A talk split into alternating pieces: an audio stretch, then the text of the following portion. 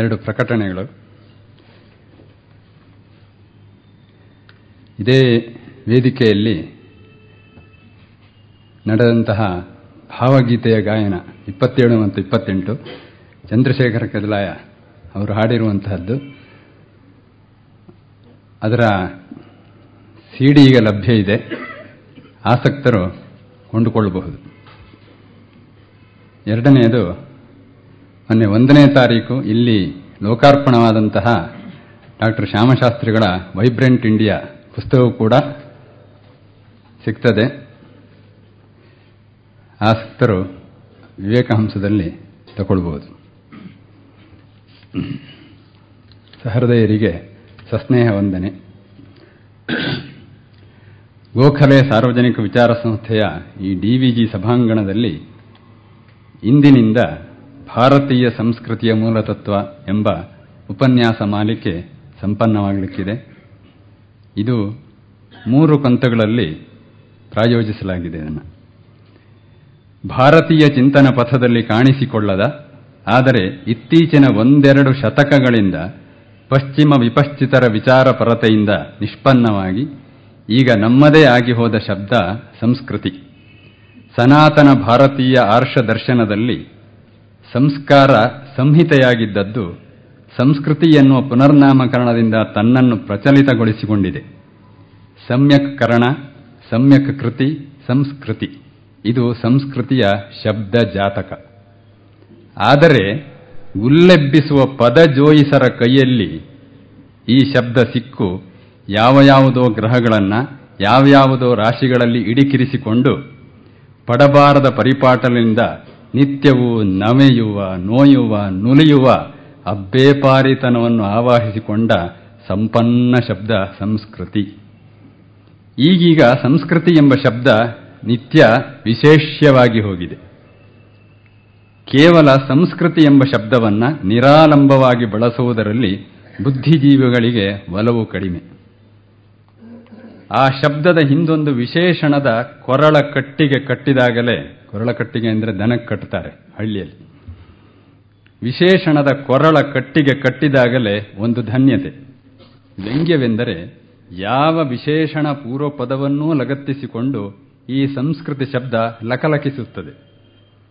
ಸ್ನಾನ ಸಂಸ್ಕೃತಿ, ಪಾನ ಸಂಸ್ಕೃತಿ, ಗಾನ ಸಂಸ್ಕೃತಿ, ಪಾಕ ಸಂಸ್ಕೃತಿ, ಶೋಕ ಸಂಸ್ಕೃತಿ, ಅರಿಸಮಾಸವಾದರೂ ಚಿಂತ ಇಲ್ಲ, ಜಾಣ ಸಂಸ್ಕೃತಿ, ಗಾಣ ಸಂಸ್ಕೃತಿ ಓಣಿ ಸಂಸ್ಕೃತಿ, ಬಾಣಿ ಸಂಸ್ಕೃತಿ, ಎಲ್ಲ ಹೋಗಿ ಪಬ್ ಸಂಸ್ಕೃತಿಯ ತನಕವೂ ಕಬ್ಬಿಗರು, ಪಬ್ಬಿಗರು ಈ ಶಬ್ದವನ್ನು ವಿಶೇಷ್ಯವಾಗಿ, ಕಡ್ಡಾಯವಾಗಿ ಬಳಸುತ್ತಾರೆ.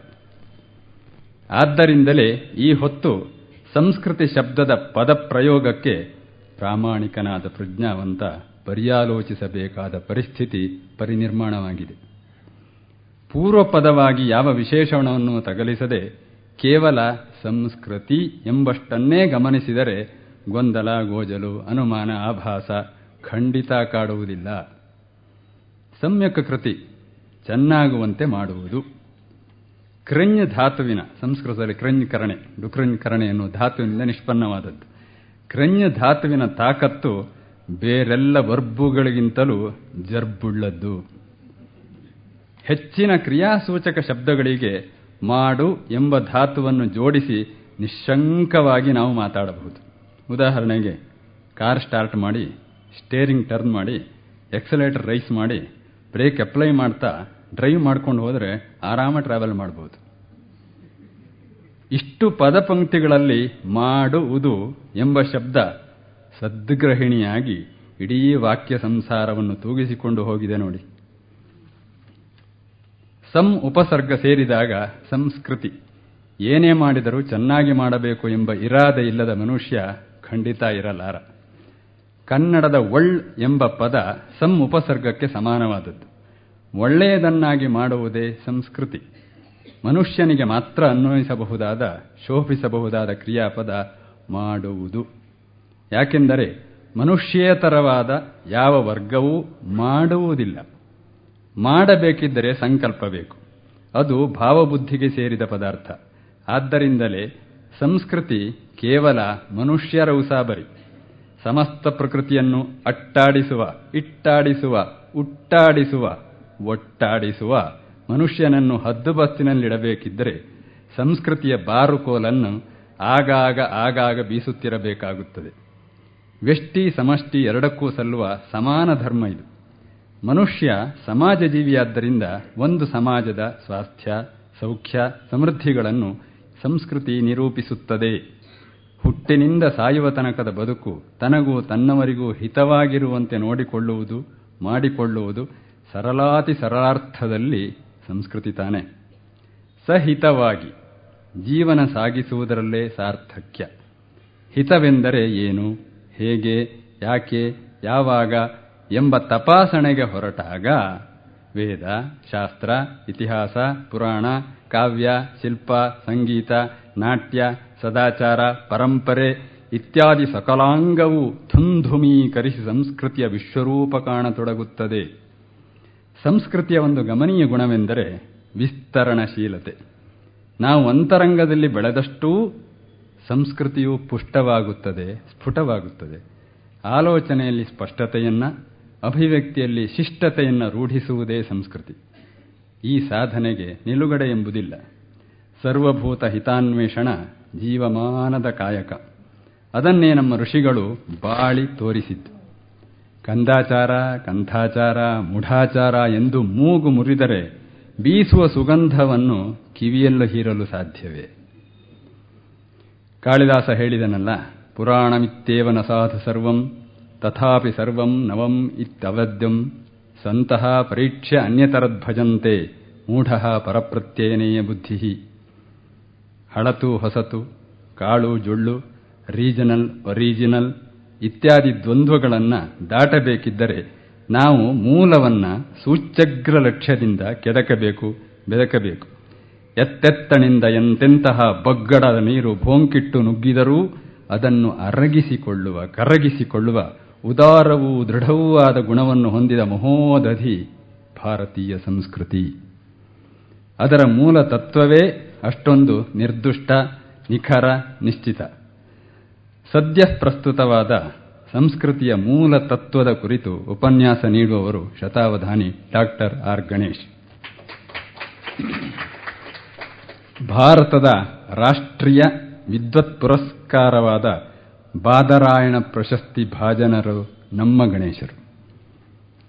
ಬಾದರಾಯಣ ಪ್ರಸ್ತಾಪ ಯಾಕೆಂದರೆ ಇವತ್ತು ವ್ಯಾಸ ಪೂರ್ಣಿಮೆ ಭಾರತೀಯ ಸಂಸ್ಕೃತಿ ಸಮೀಕ್ಷಣ ಪರಿಧಿಯ ಯಾವ ಬಿಂದುವಿನಿಂದ ಆರ್ಜವ ಮಾರ್ಗದಲ್ಲಿ, ಆರ್ಜವ ಅಂದರೆ ರುಜು ಮಾರ್ಗ, ನೇರವಾದ ಮಾರ್ಗ, ಯಾವ ಬಿಂದುವಿನಿಂದಲೂ ಆರ್ಜವ ಮಾರ್ಗದಲ್ಲಿ ಹೊರಟರೂ ಹಾದು ಹೋಗಲೇಬೇಕಾದ ಕೇಂದ್ರ ಬಿಂದು ವ್ಯಾಸ. ಸಂಸ್ಕಾರಗಳ ವಿಶ್ವತೋಮುಖತೆಯನ್ನು ವಿಸ್ಮಯಾವಹವಾಗಿ ತೆರೆದು ತೋರಿದ ಕ್ರಾಂತದರ್ಶಿ. ಊರ್ಧ್ವಬಾಹು ವಿರೋಮ್ಯೇಷಃ ನ ಚ ಕಶ್ಚಿತ್ ಶೃಣೋತಿ ಮಾಂ, ಧರ್ಮಾದರ್ಥಶ್ಚ ಕಾಮಶ್ಚ ಸಧರ್ಮ ಕಿಂ ನ ಸೇವ್ಯತೆ? ಧರ್ಮದಿಂದಲೇ ಅರ್ಥ, ಧರ್ಮದಿಂದಲೇ ಕಾಮ, ಅಂಥ ಧರ್ಮವ ನೆಚ್ಚಿ ಮುನ್ನಡೆಯಿರೆಂದು, ಅಂಥ ಧರ್ಮವ ನೆಚ್ಚಿ ಮುನ್ನಡೆಯಿರೆಂದು ತೋಳೆತ್ತಿ ಊಳುತಿಹೆ ಕೇಳುವವರಾರಿಲ್ಲ. ಕೇಳುವವರಾರಿಲ್ಲ. ಇದು ವ್ಯಾಸರ ಮಾತು. ಎಂದು ತ್ರಿವರ್ಗದ ಮಹತ್ತನ್ನು ಸೋದಾಹರಣವಾಗಿ ಸಾಬೀತು ಮಾಡಿದ ಸುಜ್ಞಾನ ಸಾಗರ ವ್ಯಾಸರ ಸ್ಮರಣ ಪರ್ವದಂದೇ ಈ ಉಪನ್ಯಾಸ ಮಾಲಿಕೆ ಅಂಕುರಿಸುತ್ತಿದೆ. ವೈಶ್ವಿಕ ಸಂಸ್ಕೃತಿಯ ಕುರಿತು ಸದಾ ಸರ್ವದಾ ವಿಸ್ತೃತವಾದ ವ್ಯಾಸಂಗಶೀಲತೆಯನ್ನು ಉಸಿರಿನೊಂದಿಗೆ ಬೆಸೆದುಕೊಂಡ ಗಣೇಶರಿಗೆ ಇಂದು ಸವಿನಯ ಸ್ವಾಗತ.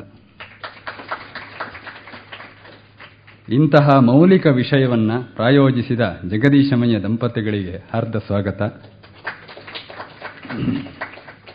ಸಂಸ್ಕೃತಿ ಚಿಂತನ ಸತ್ರದಲ್ಲಿ ಸೋತ್ಸಾಹವಾಗಿ ಭಾಗಿಗಳಾಗುತ್ತಿರುವ ಸುಹೃತ್ ಶ್ರೋತಾರರಿಗೆ ಸವಿಧೇಯ ಸ್ವಾಗತ. ಉಪನ್ಯಾಸವನ್ನು ಆರಂಭಿಸಬೇಕೆಂದು ಗಣೇಶರಲ್ಲಿ ಪ್ರಾಂಜಲವಾಗಿ ಪ್ರಾರ್ಥಿಸುತ್ತೇನೆ. ಓಂ ತತ್ಸತ್ ಎಲ್ಲರಿಗೆ ನಮಸ್ಕಾರ.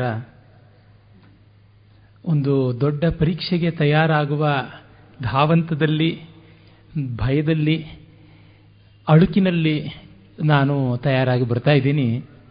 ಸುಮಾರು ಒಂದು ತಿಂಗಳು, ಎರಡು ತಿಂಗಳಿಂದಲೂ ಇದರ ಬಗ್ಗೆ ಮನಸ್ಸಿನಲ್ಲಿ ಆಗಾಗ ಈಗೀಗ ಆಲೋಚನೆ ಬರ್ತಾ ಇತ್ತು. ಏನು ಹೇಳಬೇಕು, ಹೇಗೆ ಹೇಳಬೇಕು ಅಂತ. ಬಹಳ ದೊಡ್ಡ ವಿಷಯ. ಅದಕ್ಕೆ ಒಂದು ಮಟ್ಟದ ನ್ಯಾಯವನ್ನು ಕಲ್ಪಿಸುವುದಕ್ಕಾದರೂ ನನ್ನ ಕೈಯಲ್ಲಿ ಸಾಧ್ಯವಾಗುತ್ತದ ಅನ್ನುವ ಅಳಕು. ಜೊತೆಗೆ ಶ್ರೋತೃ ಗೌರವ. ಕೇಳುವ ಸೂರಿಗಳು, ಸನಕಾದಿಗಳು, ಜಂಗಮ ಜನಾರ್ದನರು ಅಂತ ತಾವೆಲ್ಲ ಇದ್ದೀರಾ? ಟಿ ವಿ ಜಿಯವರ ಸಾನ್ನಿಧ್ಯ ಈ ಕಾರಣದಿಂದ. ಜೊತೆಗೆ ಇಂಥ ವಿಷಯಗಳನ್ನು ಕೇಳುವ ಆಸ್ತೆ ಇರುವಂಥವರು ಹೆಚ್ಚು ಜನ ಇಲ್ಲ. ಕಡಿಮೆ ಜನಕ್ಕೆ ವಂಚನೆ ಆಗಬಾರದು ಅನ್ನುವ ಒಂದು ಕಳಕಳಿ. ಎಲ್ಲಕ್ಕೆ ಮಿಗಿಲಾಗಿ ನನ್ನ ಮಿತಿಯ ಶಕ್ತಿ. ಈ ಕಾರಣದಿಂದ ಅಳಕು, ಬಲವದಪಿ ಶಿಕ್ಷಿತಾನಾಂ ಆತ್ಮನಿ ಅಪ್ರತ್ಯಯಂ ಚೇತಃ ಅಂತ ಕವಿ ಕುಲಗುರು ಹೇಳಿದ. ಆದರೆ ಬಲವದಪ್ಯಶಿಕ್ಷಿತಾನಾಂ ಆತ್ಮನಿ ಅಪ್ರತ್ಯಯಂ ಚೇತಃ ಅಂತ ನಾನು ಸಂಧಿ ಮಾಡಿಕೊಳ್ಳಬೇಕಾಗಿದೆ ಅಷ್ಟೇನೆ. ಈಗಷ್ಟೇ ನಮ್ಮ ಉಪಾಧ್ಯಾಯರು ಹೇಳಿದಂತೆ ಇದು ಭಗವಾನ್ ವೇದವ್ಯಾಸರ ಜನ್ಮ ದಿವಸ ಯೋಗಾಯೋಗದಿಂದ ಇಂದೇ ಆರಂಭವಾಗ್ತಾ ಇದೆ ಈ ಉಪನ್ಯಾಸ ಸರಣಿ. ಸಮಾಸ ವ್ಯಾಸರೂಪೇಣ ಭಾರತೀಯಂ ಸನಾತನಂ ತತ್ವಮೂಚೆ ರಸೋದಾರಂ ಯಸ್ತಂ ವ್ಯಾಸಂ ನುಮೋನಿಶಂ ಸಮಾಸ ವ್ಯಾಸರೂಪೇಣ ಸಮಾಸ ಸಂಕ್ಷೇಪ, ವ್ಯಾಸ ವಿಸ್ತಾರ. ಈ ಸಂಕ್ಷೇಪ ಮತ್ತು ವಿಸ್ತಾರ ಎರಡೂ ರೂಪದಿಂದಲೂ ಭಾರತೀಯ ಸಂಸ್ಕೃತಿಯನ್ನ, ಸನಾತನ ಸಂಸ್ಕೃತಿಯನ್ನ, ಅದರ ತತ್ವವನ್ನ, ರಸೋದಾರ ಗಂಭೀರವಾದ ಅದರ ಅತಿಶಯತ್ವವನ್ನ ಹೇಳಿದಂಥ ವೇದವ್ಯಾಸರಿಗೆ ಸದಾಕಾಲ ನಮ್ಮ ನಮಸ್ಕಾರ ಸಲ್ಲುತ್ತದೆ ಅಂತ. ಅವರು ಸಂಕ್ಷೇಪವಾಗಿಯೂ ಹೇಳಿದ್ದಾರೆ, ವಿಸ್ತಾರವಾಗಿಯೂ ಹೇಳಿದ್ದಾರೆ. ಮತ್ತು ಸಂಕ್ಷೇಪ ಅನ್ನುವಾಗ ಅದು ಭಾರತೀಯ ಸಂಸ್ಕೃತಿ. ವಿಸ್ತಾರ ಅನ್ನುವಾಗ ಸನಾತನ ಅಂತ. ಸನಾತನ, ಸದಾತನ ಶಬ್ದಗಳೆರಡೂ ಒಂದೇ ಅರ್ಥದಲ್ಲಿ ಎಟರ್ನಲ್ ಶಾಶ್ವತವಾದದ್ದು ಅಂತ. ಒಂದು ದೇಶ ಕಾಲಕ್ಕೆ ಬದ್ಧವಾಗಿ ಬಂದಾಗ ಅದು ಭಾರತೀಯ ಅಂತ ಆಗಬಹುದು. ದೇಶಕಾಲಗಳ ಕಟ್ಟನ್ನು, ಎಲ್ಲೆಯನ್ನು ಪರಿಚ್ಛೇದವನ್ನು ಮೀರಿದಾಗ ಅದು ಸನಾತನ ಸದಾತನ. ಎರಡೂ ರೀತಿಯಲ್ಲಿ ನಮಗೆ ಆಗುತ್ತಲೇ ಇರುವಂಥದ್ದು. ಮತ್ತು ಅದು ಸರಸವಾದದ್ದು, ಆನಂದವಾದದ್ದು, ಅನುಭವಜನ್ಯವಾದದ್ದು, ಮತ್ತು ಉದಾರ ಗಂಭೀರವಾದದ್ದು. ಉದಾರತೆ ಅಲ್ಲಿ ಬಹಳ ಮುಖ್ಯವಾಗಿ ಕಾಣುವಂಥದ್ದು. ಈ ರೀತಿಯಾದ ಭಾರತೀಯ ಸಂಸ್ಕೃತಿಯ ಪ್ರತಿರೂಪ ಭಗವಾನ್ ವೇದವ್ಯಾಸರು. ಒಂದು ಕಡೆಯಿಂದ ಅವರು ತ್ರಯೀ ಸ್ವರೂಪರಾಗಿ ನಿಂತರೆ ಮತ್ತೊಂದು ಕಡೆಯಿಂದ ತ್ರಯಿಯನ್ನ ವಾಚ್ಯವಾಗಿ ಒಪ್ಪದೇ ಇದ್ದರೂ ಕೂಡ ಅನುಭವಗಮ್ಯವಾಗಿ ಅದನ್ನು ಒಪ್ಪಿಕೊಂಡಿರತಕ್ಕಂಥ ಮತ್ತೊಬ್ಬ ಮಹಾನುಭಾವ ಬುದ್ಧ ಭಗವಂತನ ಪ್ರಥಮೋಪದೇಶದ ದಿವಸವೂ ಹಿಂದೆ. ಆತನ ಧಮ್ಮಚಕ್ರ ಪವರ್ತನಂ ಅಂತ ಯಾವುದಿದೆ? ಧರ್ಮಚಕ್ರ ಪ್ರವರ್ತನ ಸಾರನಾಥ ಮೃಗದಾವ ಅಂತ ಹೆಸರಾದ ಮಿಗದಾವ ಅಂತ ಪಾಲಿಯಲ್ಲಿ ಕರೆಯುವಂತಹ ಸ್ಥಳದಲ್ಲಿ, ಅಂದರೆ ನಮ್ಮ ವಾರಣಾಸಿಯಲ್ಲಿ ಮಾಡಿದ ಪ್ರಥಮೋಪನ್ಯಾಸವು ಇದೇ ದಿವಸ ನಡೆದದ್ದು. ಇಂದಿನಿಂದಲೇ ಚಾತುರ್ಮಾಸ್ಯ ವ್ರತ ಅಂತ ಆರಂಭ ಮಾಡಿಕೊಂಡು ಯತಿಗಳೆಲ್ಲ ಒಂದು ಅಧ್ಯಯನದ ವ್ರತ ಮಾಡಿಕೊಳ್ತಾರೆ, ಅಧ್ಯಾಪನದ ವ್ರತ ಮಾಡಿಕೊಳ್ತಾರೆ. ನಾವು ಅದೇ ರೀತಿ ಸಹನಾವವತು ಸಹನೋಭುನಕ್ತು ಅಂತ ಆರಂಭ ಮಾಡೋಣ. ಉಪನ್ಯಾಸದ ವಿಷಯ ಭಾರತೀಯ ತತ್ವದ, ಭಾರತೀಯ ಸಂಸ್ಕೃತಿಯ ಮೂಲ ತತ್ವಗಳು ಅಂತ.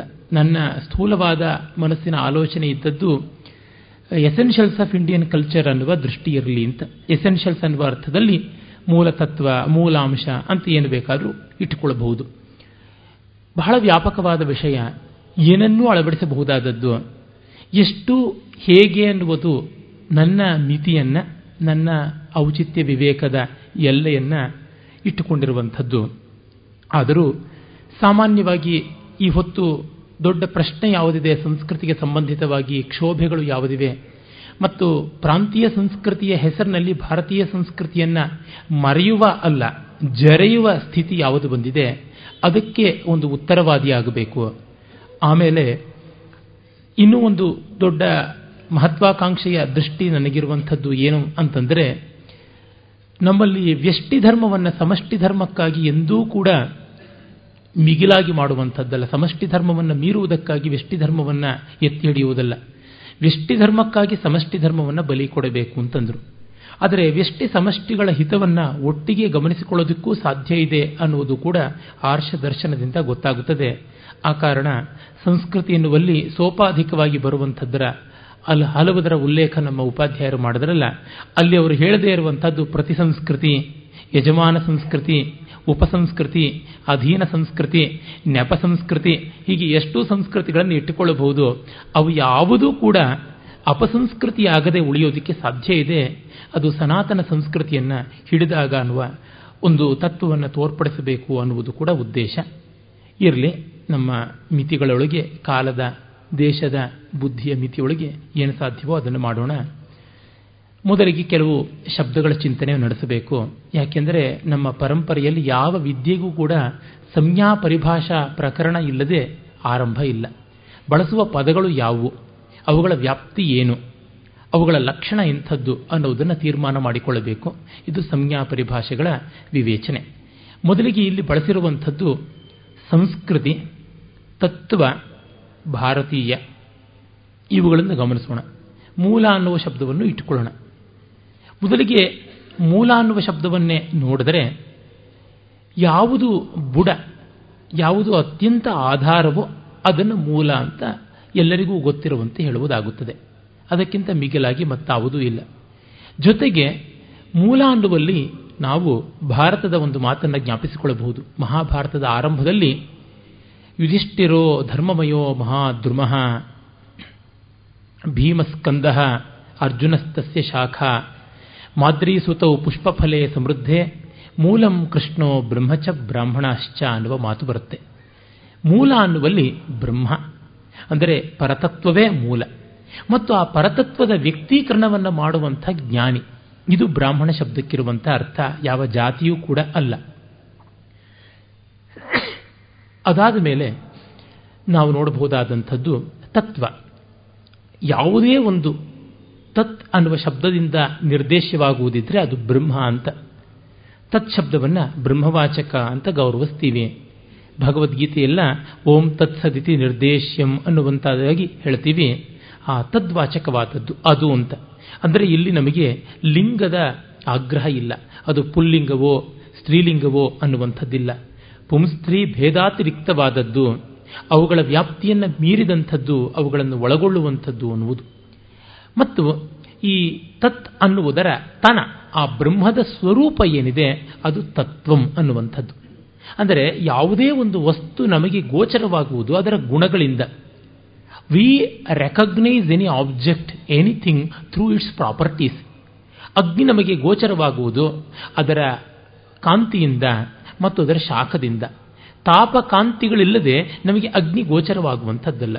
ನೀರು ಗೋಚರವಾಗುವುದು ಅದರ ಶೈತ್ಯದಿಂದ, ದ್ರವೀಯ ಗುಣದಿಂದ. ಹೀಗೆ ಪ್ರತಿಯೊಂದು ವಸ್ತುವು ಕೂಡ ಅದರ ಗುಣಗಳಿಂದ ಗೋಚರವಾಗುತ್ತದೆ.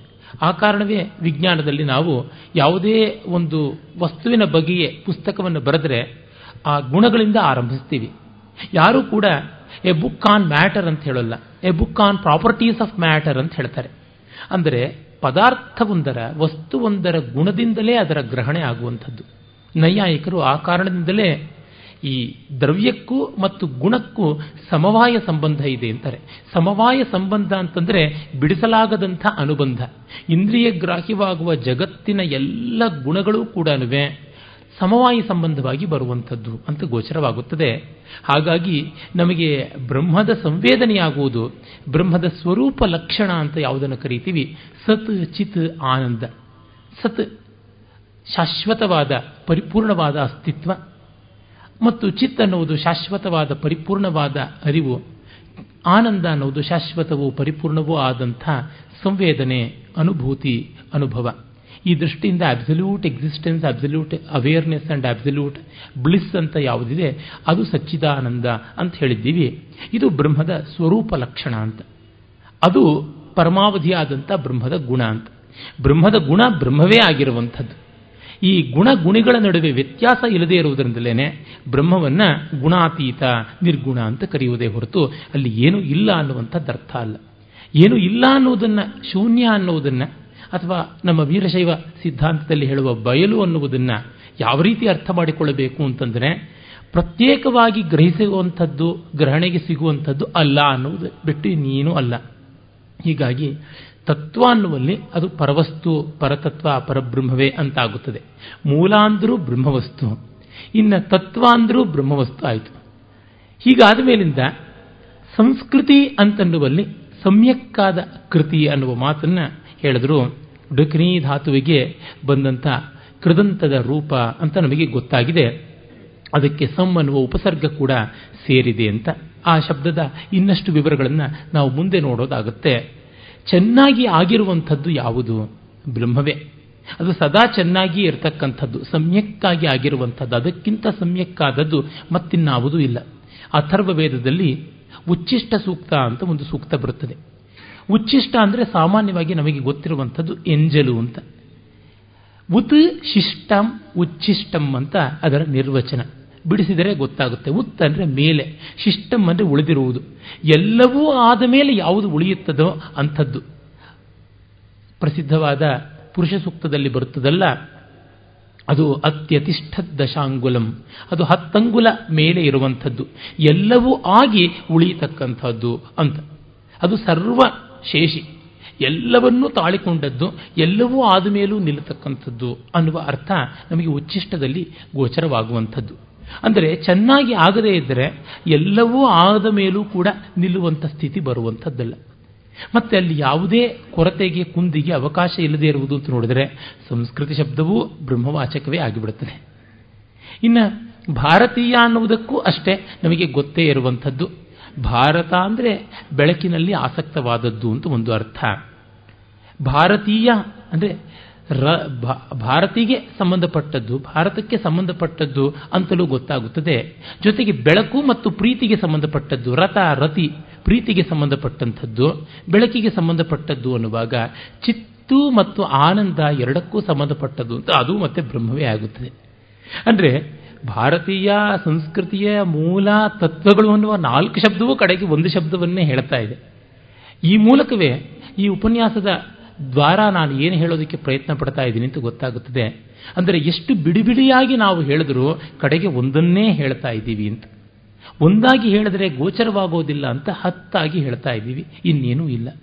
ಒಂದು ತತ್ವವನ್ನೇ ಹತ್ತು ರೀತಿಯಲ್ಲಿ ವಿವರಿಸಿದರೆ ನಮಗದು ಒಂದೇ ರೀತಿಯಲ್ಲಿ ಅನುಭವಕ್ಕೆ ಬರುವಂಥದ್ದು ಅಂತ ಗೋಚರವಾಗುತ್ತದೆ. ಇದು ಈ ಶಬ್ದಗಳ ಪರಮಾವಧಿ ಅರ್ಥ. ಇನ್ನು ನಾವು ಸಾಮಾನ್ಯ ಅರ್ಥದಲ್ಲಿ ನೋಡುವುದಿದ್ದರೆ ತತ್ವ ಅನ್ನುವುದಕ್ಕೆ ನಿಶ್ಚಯಾತ್ಮಕವಾದ ಜ್ಞಾನ ಅನ್ನುವ ಅರ್ಥ ಇದೆ. ಮೂಲ ಅನ್ನುವುದಕ್ಕೆ ಆತ್ಯಂತಿಕವಾದಂಥ, ನಿಶ್ಚಯಾತ್ಮಕವಾದಂಥ ಅನ್ನುವ ಅರ್ಥ ಉಂಟು ಹೀಗಾಗಿ ಮೂಲತತ್ವ ತತ್ವ ಒಂದೇ ರೀತಿಯಾಗಿ ಆ ಎಸೆನ್ಷಿಯಲ್ಸ್ ಅನ್ನುವಲ್ಲಿ ಸಾರವತ್ತಾದ ಭಾಗ ಯಾವುದು, ಸಾರವತ್ತಾದ ವಿಚಾರ ಯಾವುದು ಅಂತ. ಇನ್ನು ನಮಗೆ ಉಳಿಯುವಂಥದ್ದು ಸಂಸ್ಕೃತಿ ಎನ್ನುವ ಶಬ್ದ. ಈ ಸಂಸ್ಕೃತಿ ಶಬ್ದ ಈಚೆಗೆ ನಮ್ಮಲ್ಲಿ ಬಳಕೆಗೆ ಬಂದಿರುವುದು. ಸಂಸ್ಕೃತಿ ಶಬ್ದ ಏನೋ ಸಂಸ್ಕೃತ ಭಾಷಾ ಮೂಲದ್ದು, ಭಾರತೀಯ ಮೂಲದ್ದೇ. ಆದರೆ ಈ ಅರ್ಥದಲ್ಲಿ ಬಳಕೆಗೆ ಬಂದಿರುವುದು ಈಚೆಗೆ. ಹಲವು ಬಾರಿ ಇದೇ ವೇದಿಕೆಯಲ್ಲಿ ನಾನು ಹೇಳಿದ್ದು ಹೌದು. ಆದರೆ ಉಪನ್ಯಾಸದ ವಿಚಾರ ಪೂರ್ಣತೆಗೋಸ್ಕರ ಅದನ್ನು ನಾನು ಇಲ್ಲಿ ಹೇಳಬೇಕಾಗಿದೆ. ಸಂಸ್ಕೃತಿ ಎನ್ನುವುದನ್ನು ನಾವು ಪಾಶ್ಚಾತ್ಯರ ಕಲ್ಚರ್ ಶಬ್ದಕ್ಕೆ ಸಂವಾದಿಯಾಗಿ ಈಚೆಗೆ ಬಳಸಿಕೊಳ್ತಾ ಇದ್ದೀವಿ.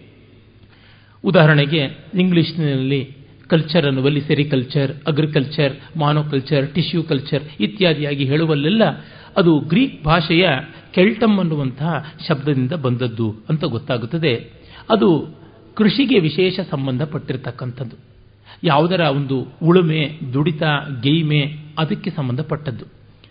ಮೊದಲಿಗೆ ಕಾಡಾಡಿಯಾಗಿದ್ದ ಮನುಷ್ಯ ಊರಿನೊಳಗೆ ಒಂದು ನೆಲೆ ಮಾಡಿಕೊಂಡು ಒಂದು ಕಡೆ ನಿಂತು ಕೃಷಿ ಮಾಡುವುದಕ್ಕೆ ತೊಡಗಿದಾಗಲಿಂದಲೂ ಬಂದಂಥದ್ದು. ಅಂದರೆ ವನ್ಯವಾದದ್ದನ್ನು ಹಾಗೆಯೇ ಅನುಭವಿಸ್ತಾ ಇದ್ದವನು, ಕಾಡಿನ ಹಣ್ಣು ಹಂಪಲುಗಳನ್ನು ಅಥವಾ ಪ್ರಾಣಿ ಪಕ್ಷಿಗಳ ಮಾಂಸವನ್ನು ಹಾಗೆಯೇ ಸ್ವೀಕರಿಸ್ತಾ ಇದ್ದವನು, ಒಂದು ಕಡೆ ನಿಂತು ನೈಸರ್ಗಿಕವಾಗಿ ಬರುವುದನ್ನು ತಾನು ನಿಷ್ಪಾದನೆ ಮಾಡುವುದಕ್ಕೆ, ಉತ್ಪಾದನೆ ಮಾಡುವುದಕ್ಕೆ ಪ್ರಯತ್ನ ಪಟ್ಟಾಗಲಿಂದ ಸಂಸ್ಕೃತಿ ಬಂತು ಅಂತ. ಪ್ರಕೃತಿ ಒಂದು ಇದ್ದಂತೆ ಇರುವಂಥದ್ದು. ಅದರ ಹದ ಮಾಡುವಿಕೆ ಸಂಸ್ಕೃತಿ ಆಗುತ್ತದೆ ಅದರ ವಿರೂಪ ಮಾಡುವಿಕೆ ವಿಕೃತಿ ಆಗುತ್ತದೆ ಅಂತ ನಮಗೆ ಗೊತ್ತೇ ಇದೆ. ಫಲ, ಪ್ರಕೃತಿ, ರಸ, ಸಂಸ್ಕೃತಿ ಅದನ್ನು ಹುಳಿಸಿ ಹೆಂಡ ಮಾಡಿದಾಗ ವಿಕೃತಿ ಎನ್ನುವಂಥದ್ದು ನಮಗೆ ಸ್ಪಷ್ಟ ರೂಪದಲ್ಲಿ ಗೊತ್ತಿರುವಂಥದ್ದು. ಪಾಶ್ಚಾತ್ಯರಲ್ಲಿ ಈ ಒಂದು ಪರಂಪರೆಯನ್ನು ಮಾನವ ಸ್ವಭಾವದಿಂದ ಕಂಡುಕೊಂಡು ಅವರು ಸಂಸ್ಕೃತಿ ಅಂತ, ಅಂದರೆ ಕಲ್ಚರ್ ಅಂತ ಮಾಡಿಕೊಂಡ್ರು.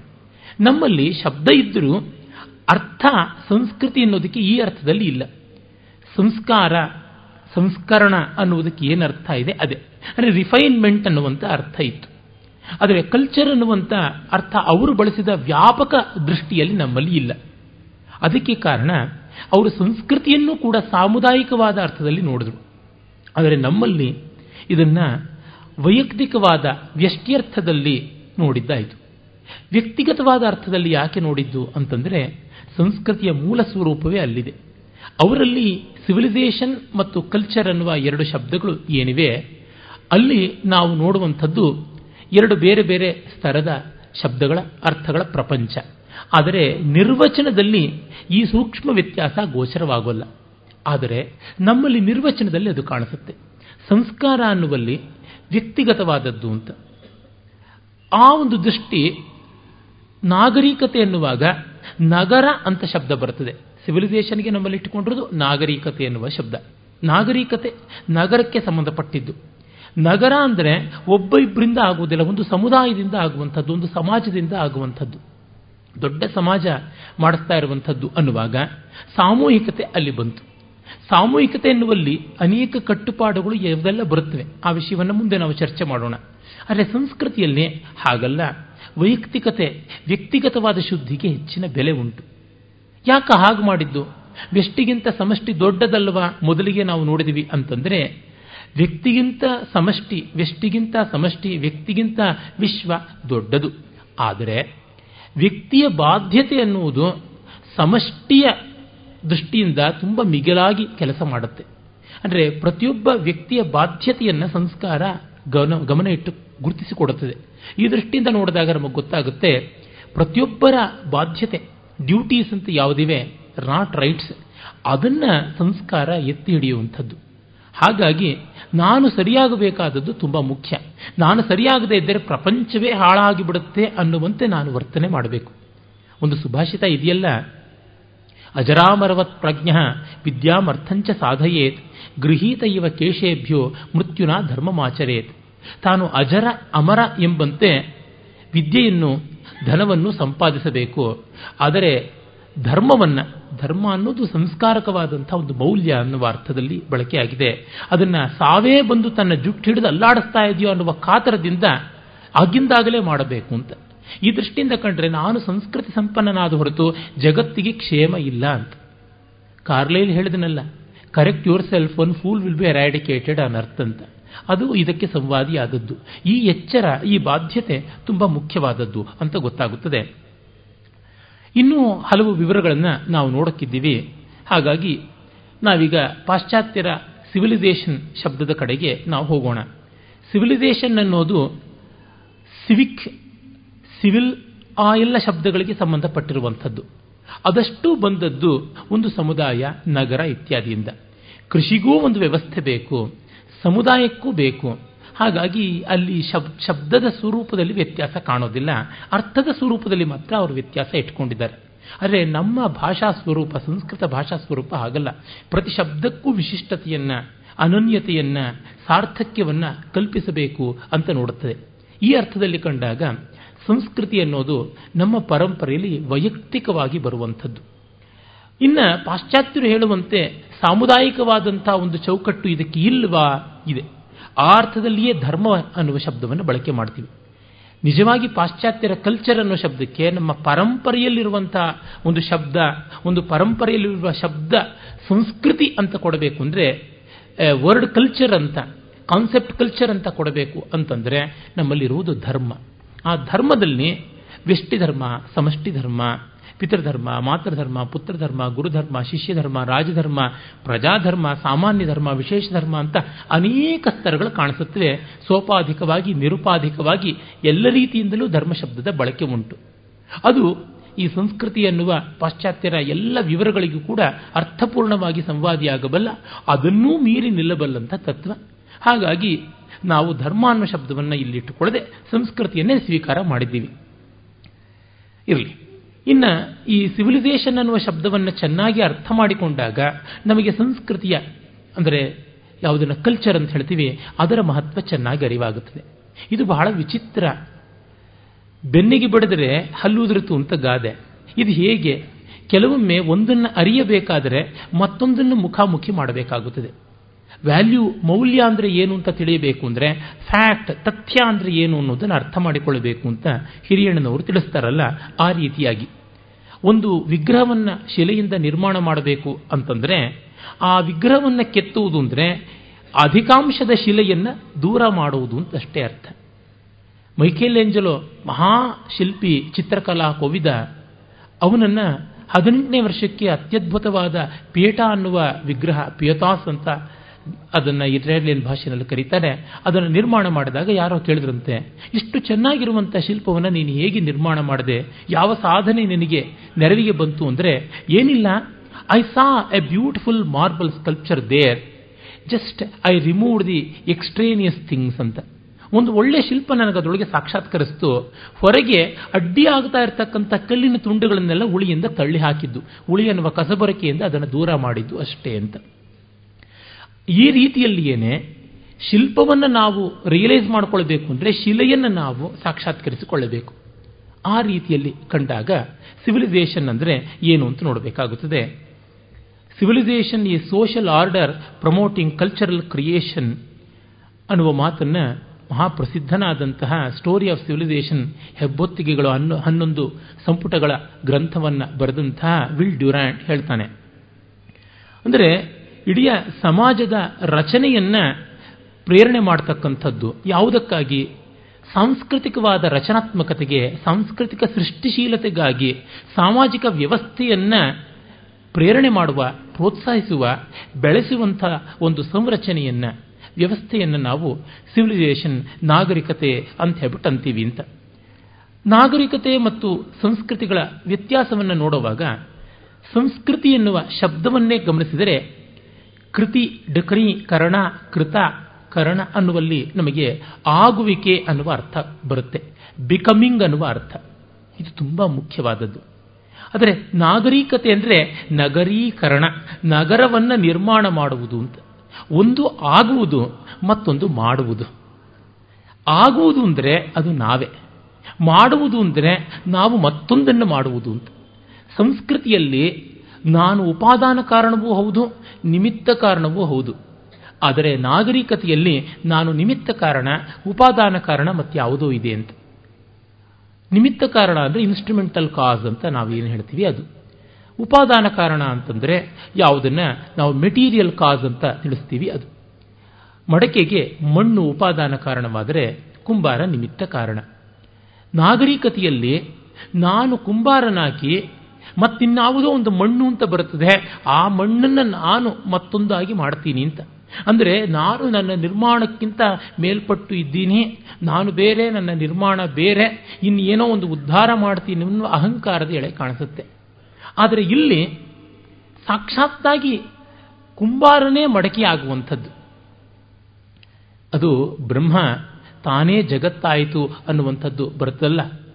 ಉಪನಿಷತ್ತುಗಳಲ್ಲಿ ಅದೇ ತಾನೇ ಇರ್ತಕ್ಕಂಥದ್ದು. ಮೊದಲು ಅದು ಇದ್ದಿದ್ದು ಒಂದೇ. ಆಮೇಲಿಂದ ಅನೇಕವಾಯಿತು ಅಂತ. ಅದೇ ಜಗತ್ತಾಯಿತು, ಅದೇ ಜೀವವಾಯಿತು, ಎಲ್ಲವೂ ಅದೇ ಆಯಿತು.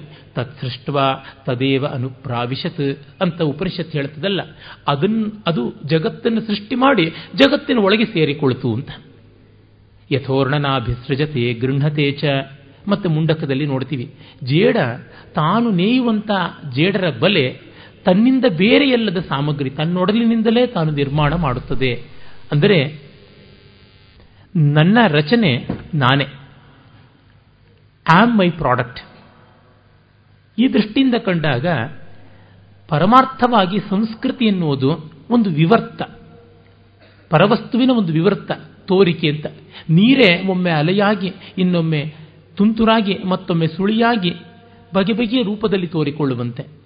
ಹಾಗಲ್ಲದೆ ಬೇರೊಂದು ಅಂತಂದಾಗ ನಮಗೆ ಗೊತ್ತಾಗುತ್ತದೆ, ನಾಗರಿಕತೆಯಲ್ಲಿ ಜಡ ಮತ್ತು ಚೈತನ್ಯ ಅನ್ನುವ ಭೇದವನ್ನು ನೋಡ್ತೀವಿ. ಸಂಸ್ಕೃತಿಯಲ್ಲಿ ಜಡ ಚೇತನಗಳ ಭೇದವಿಲ್ಲದೆ ಎಲ್ಲವೂ ಕಡೆಗೆ ಚೈತನ್ಯಾತ್ಮಕವೇ ಆಗುತ್ತದೆ ಅಂತ ಉಂಟು. ಹೀಗಾಗಿ ಆಗುವಿಕೆ ಎಂದರೆ ಅದು ಒಂದು ಅನುಭವ. ಮಾಡುವಿಕೆ ಅಂತನ್ನುವಾಗ ಅದು ಒಂದು ಮಾಹಿತಿ. ಅನುಭವ ಮತ್ತು ಮಾಹಿತಿಗಳ ನಡುವೆ ಅನಂತ ವ್ಯತ್ಯಾಸ ಉಂಟು ಹೀಗಾಗಿಯೇ ನಾವು ಸಂಸ್ಕೃತಿಯನ್ನು ಅತ್ಯಂತ ವೈಯಕ್ತಿಕ ಅಂತ ಕರಿತೀವಿ. ನಾಗರಿಕತೆಯನ್ನು ನಿರ್ವಿಶೇಷವಾದದ್ದು, ಅವೈಯಕ್ತಿಕವಾದದ್ದು ಅಂತ. ಅಂದರೆ ನನ್ನ ಸಂಸ್ಕೃತಿಯನ್ನು ಯಾರೂ ಕಿತ್ತುಕೊಳ್ಳೋಕ್ಕಾಗೋದಿಲ್ಲ ನನಗೆ ಯಾರು ಸಂಸ್ಕೃತಿಯನ್ನು ಕೊಡೋಕ್ಕೂ ಆಗೋಲ್ಲ. ಆದರೆ ನಾನು ಯಾರಿಗೂ ನಾಗರಿಕತೆಯನ್ನು ಕೊಡ್ತೀನಿ, ನಾಗರಿಕತೆಯನ್ನು ಕಿತ್ತುಕೊಳ್ತೀನಿ ಅಂತ ಆಗುತ್ತದೆ. ಕಗ್ಗದಲ್ಲಿ ಡಿ ವಿ ಜಿಯವರು ಹೇಳ್ತಾರಲ್ಲ, ಪುಸ್ತಕದಿ ದೊರೆತರಿವು ಮಸ್ತಕದಿ ತಳೆದ ಮಣಿ, ಚಿತ್ತದಲ್ಲಿ ಬೆಳೆದರಿವು ತರು ತಳೆದ ಪುಷ್ಪ. ವಸ್ತು ಸಾಕ್ಷಾತ್ಕಾರವಂತರೀಕ್ಷಣೆಯಿಂದ ಶಾಸ್ತ್ರಿತನದಿಂದಲ್ಲ ಮಂಕುತಿಮ್ಮ. ಪುಸ್ತಕದಿ ದೊರೆತ ಅರಿವು, ಪುಸ್ತಕದಿ ದೊರೆತರೆ ಇವು.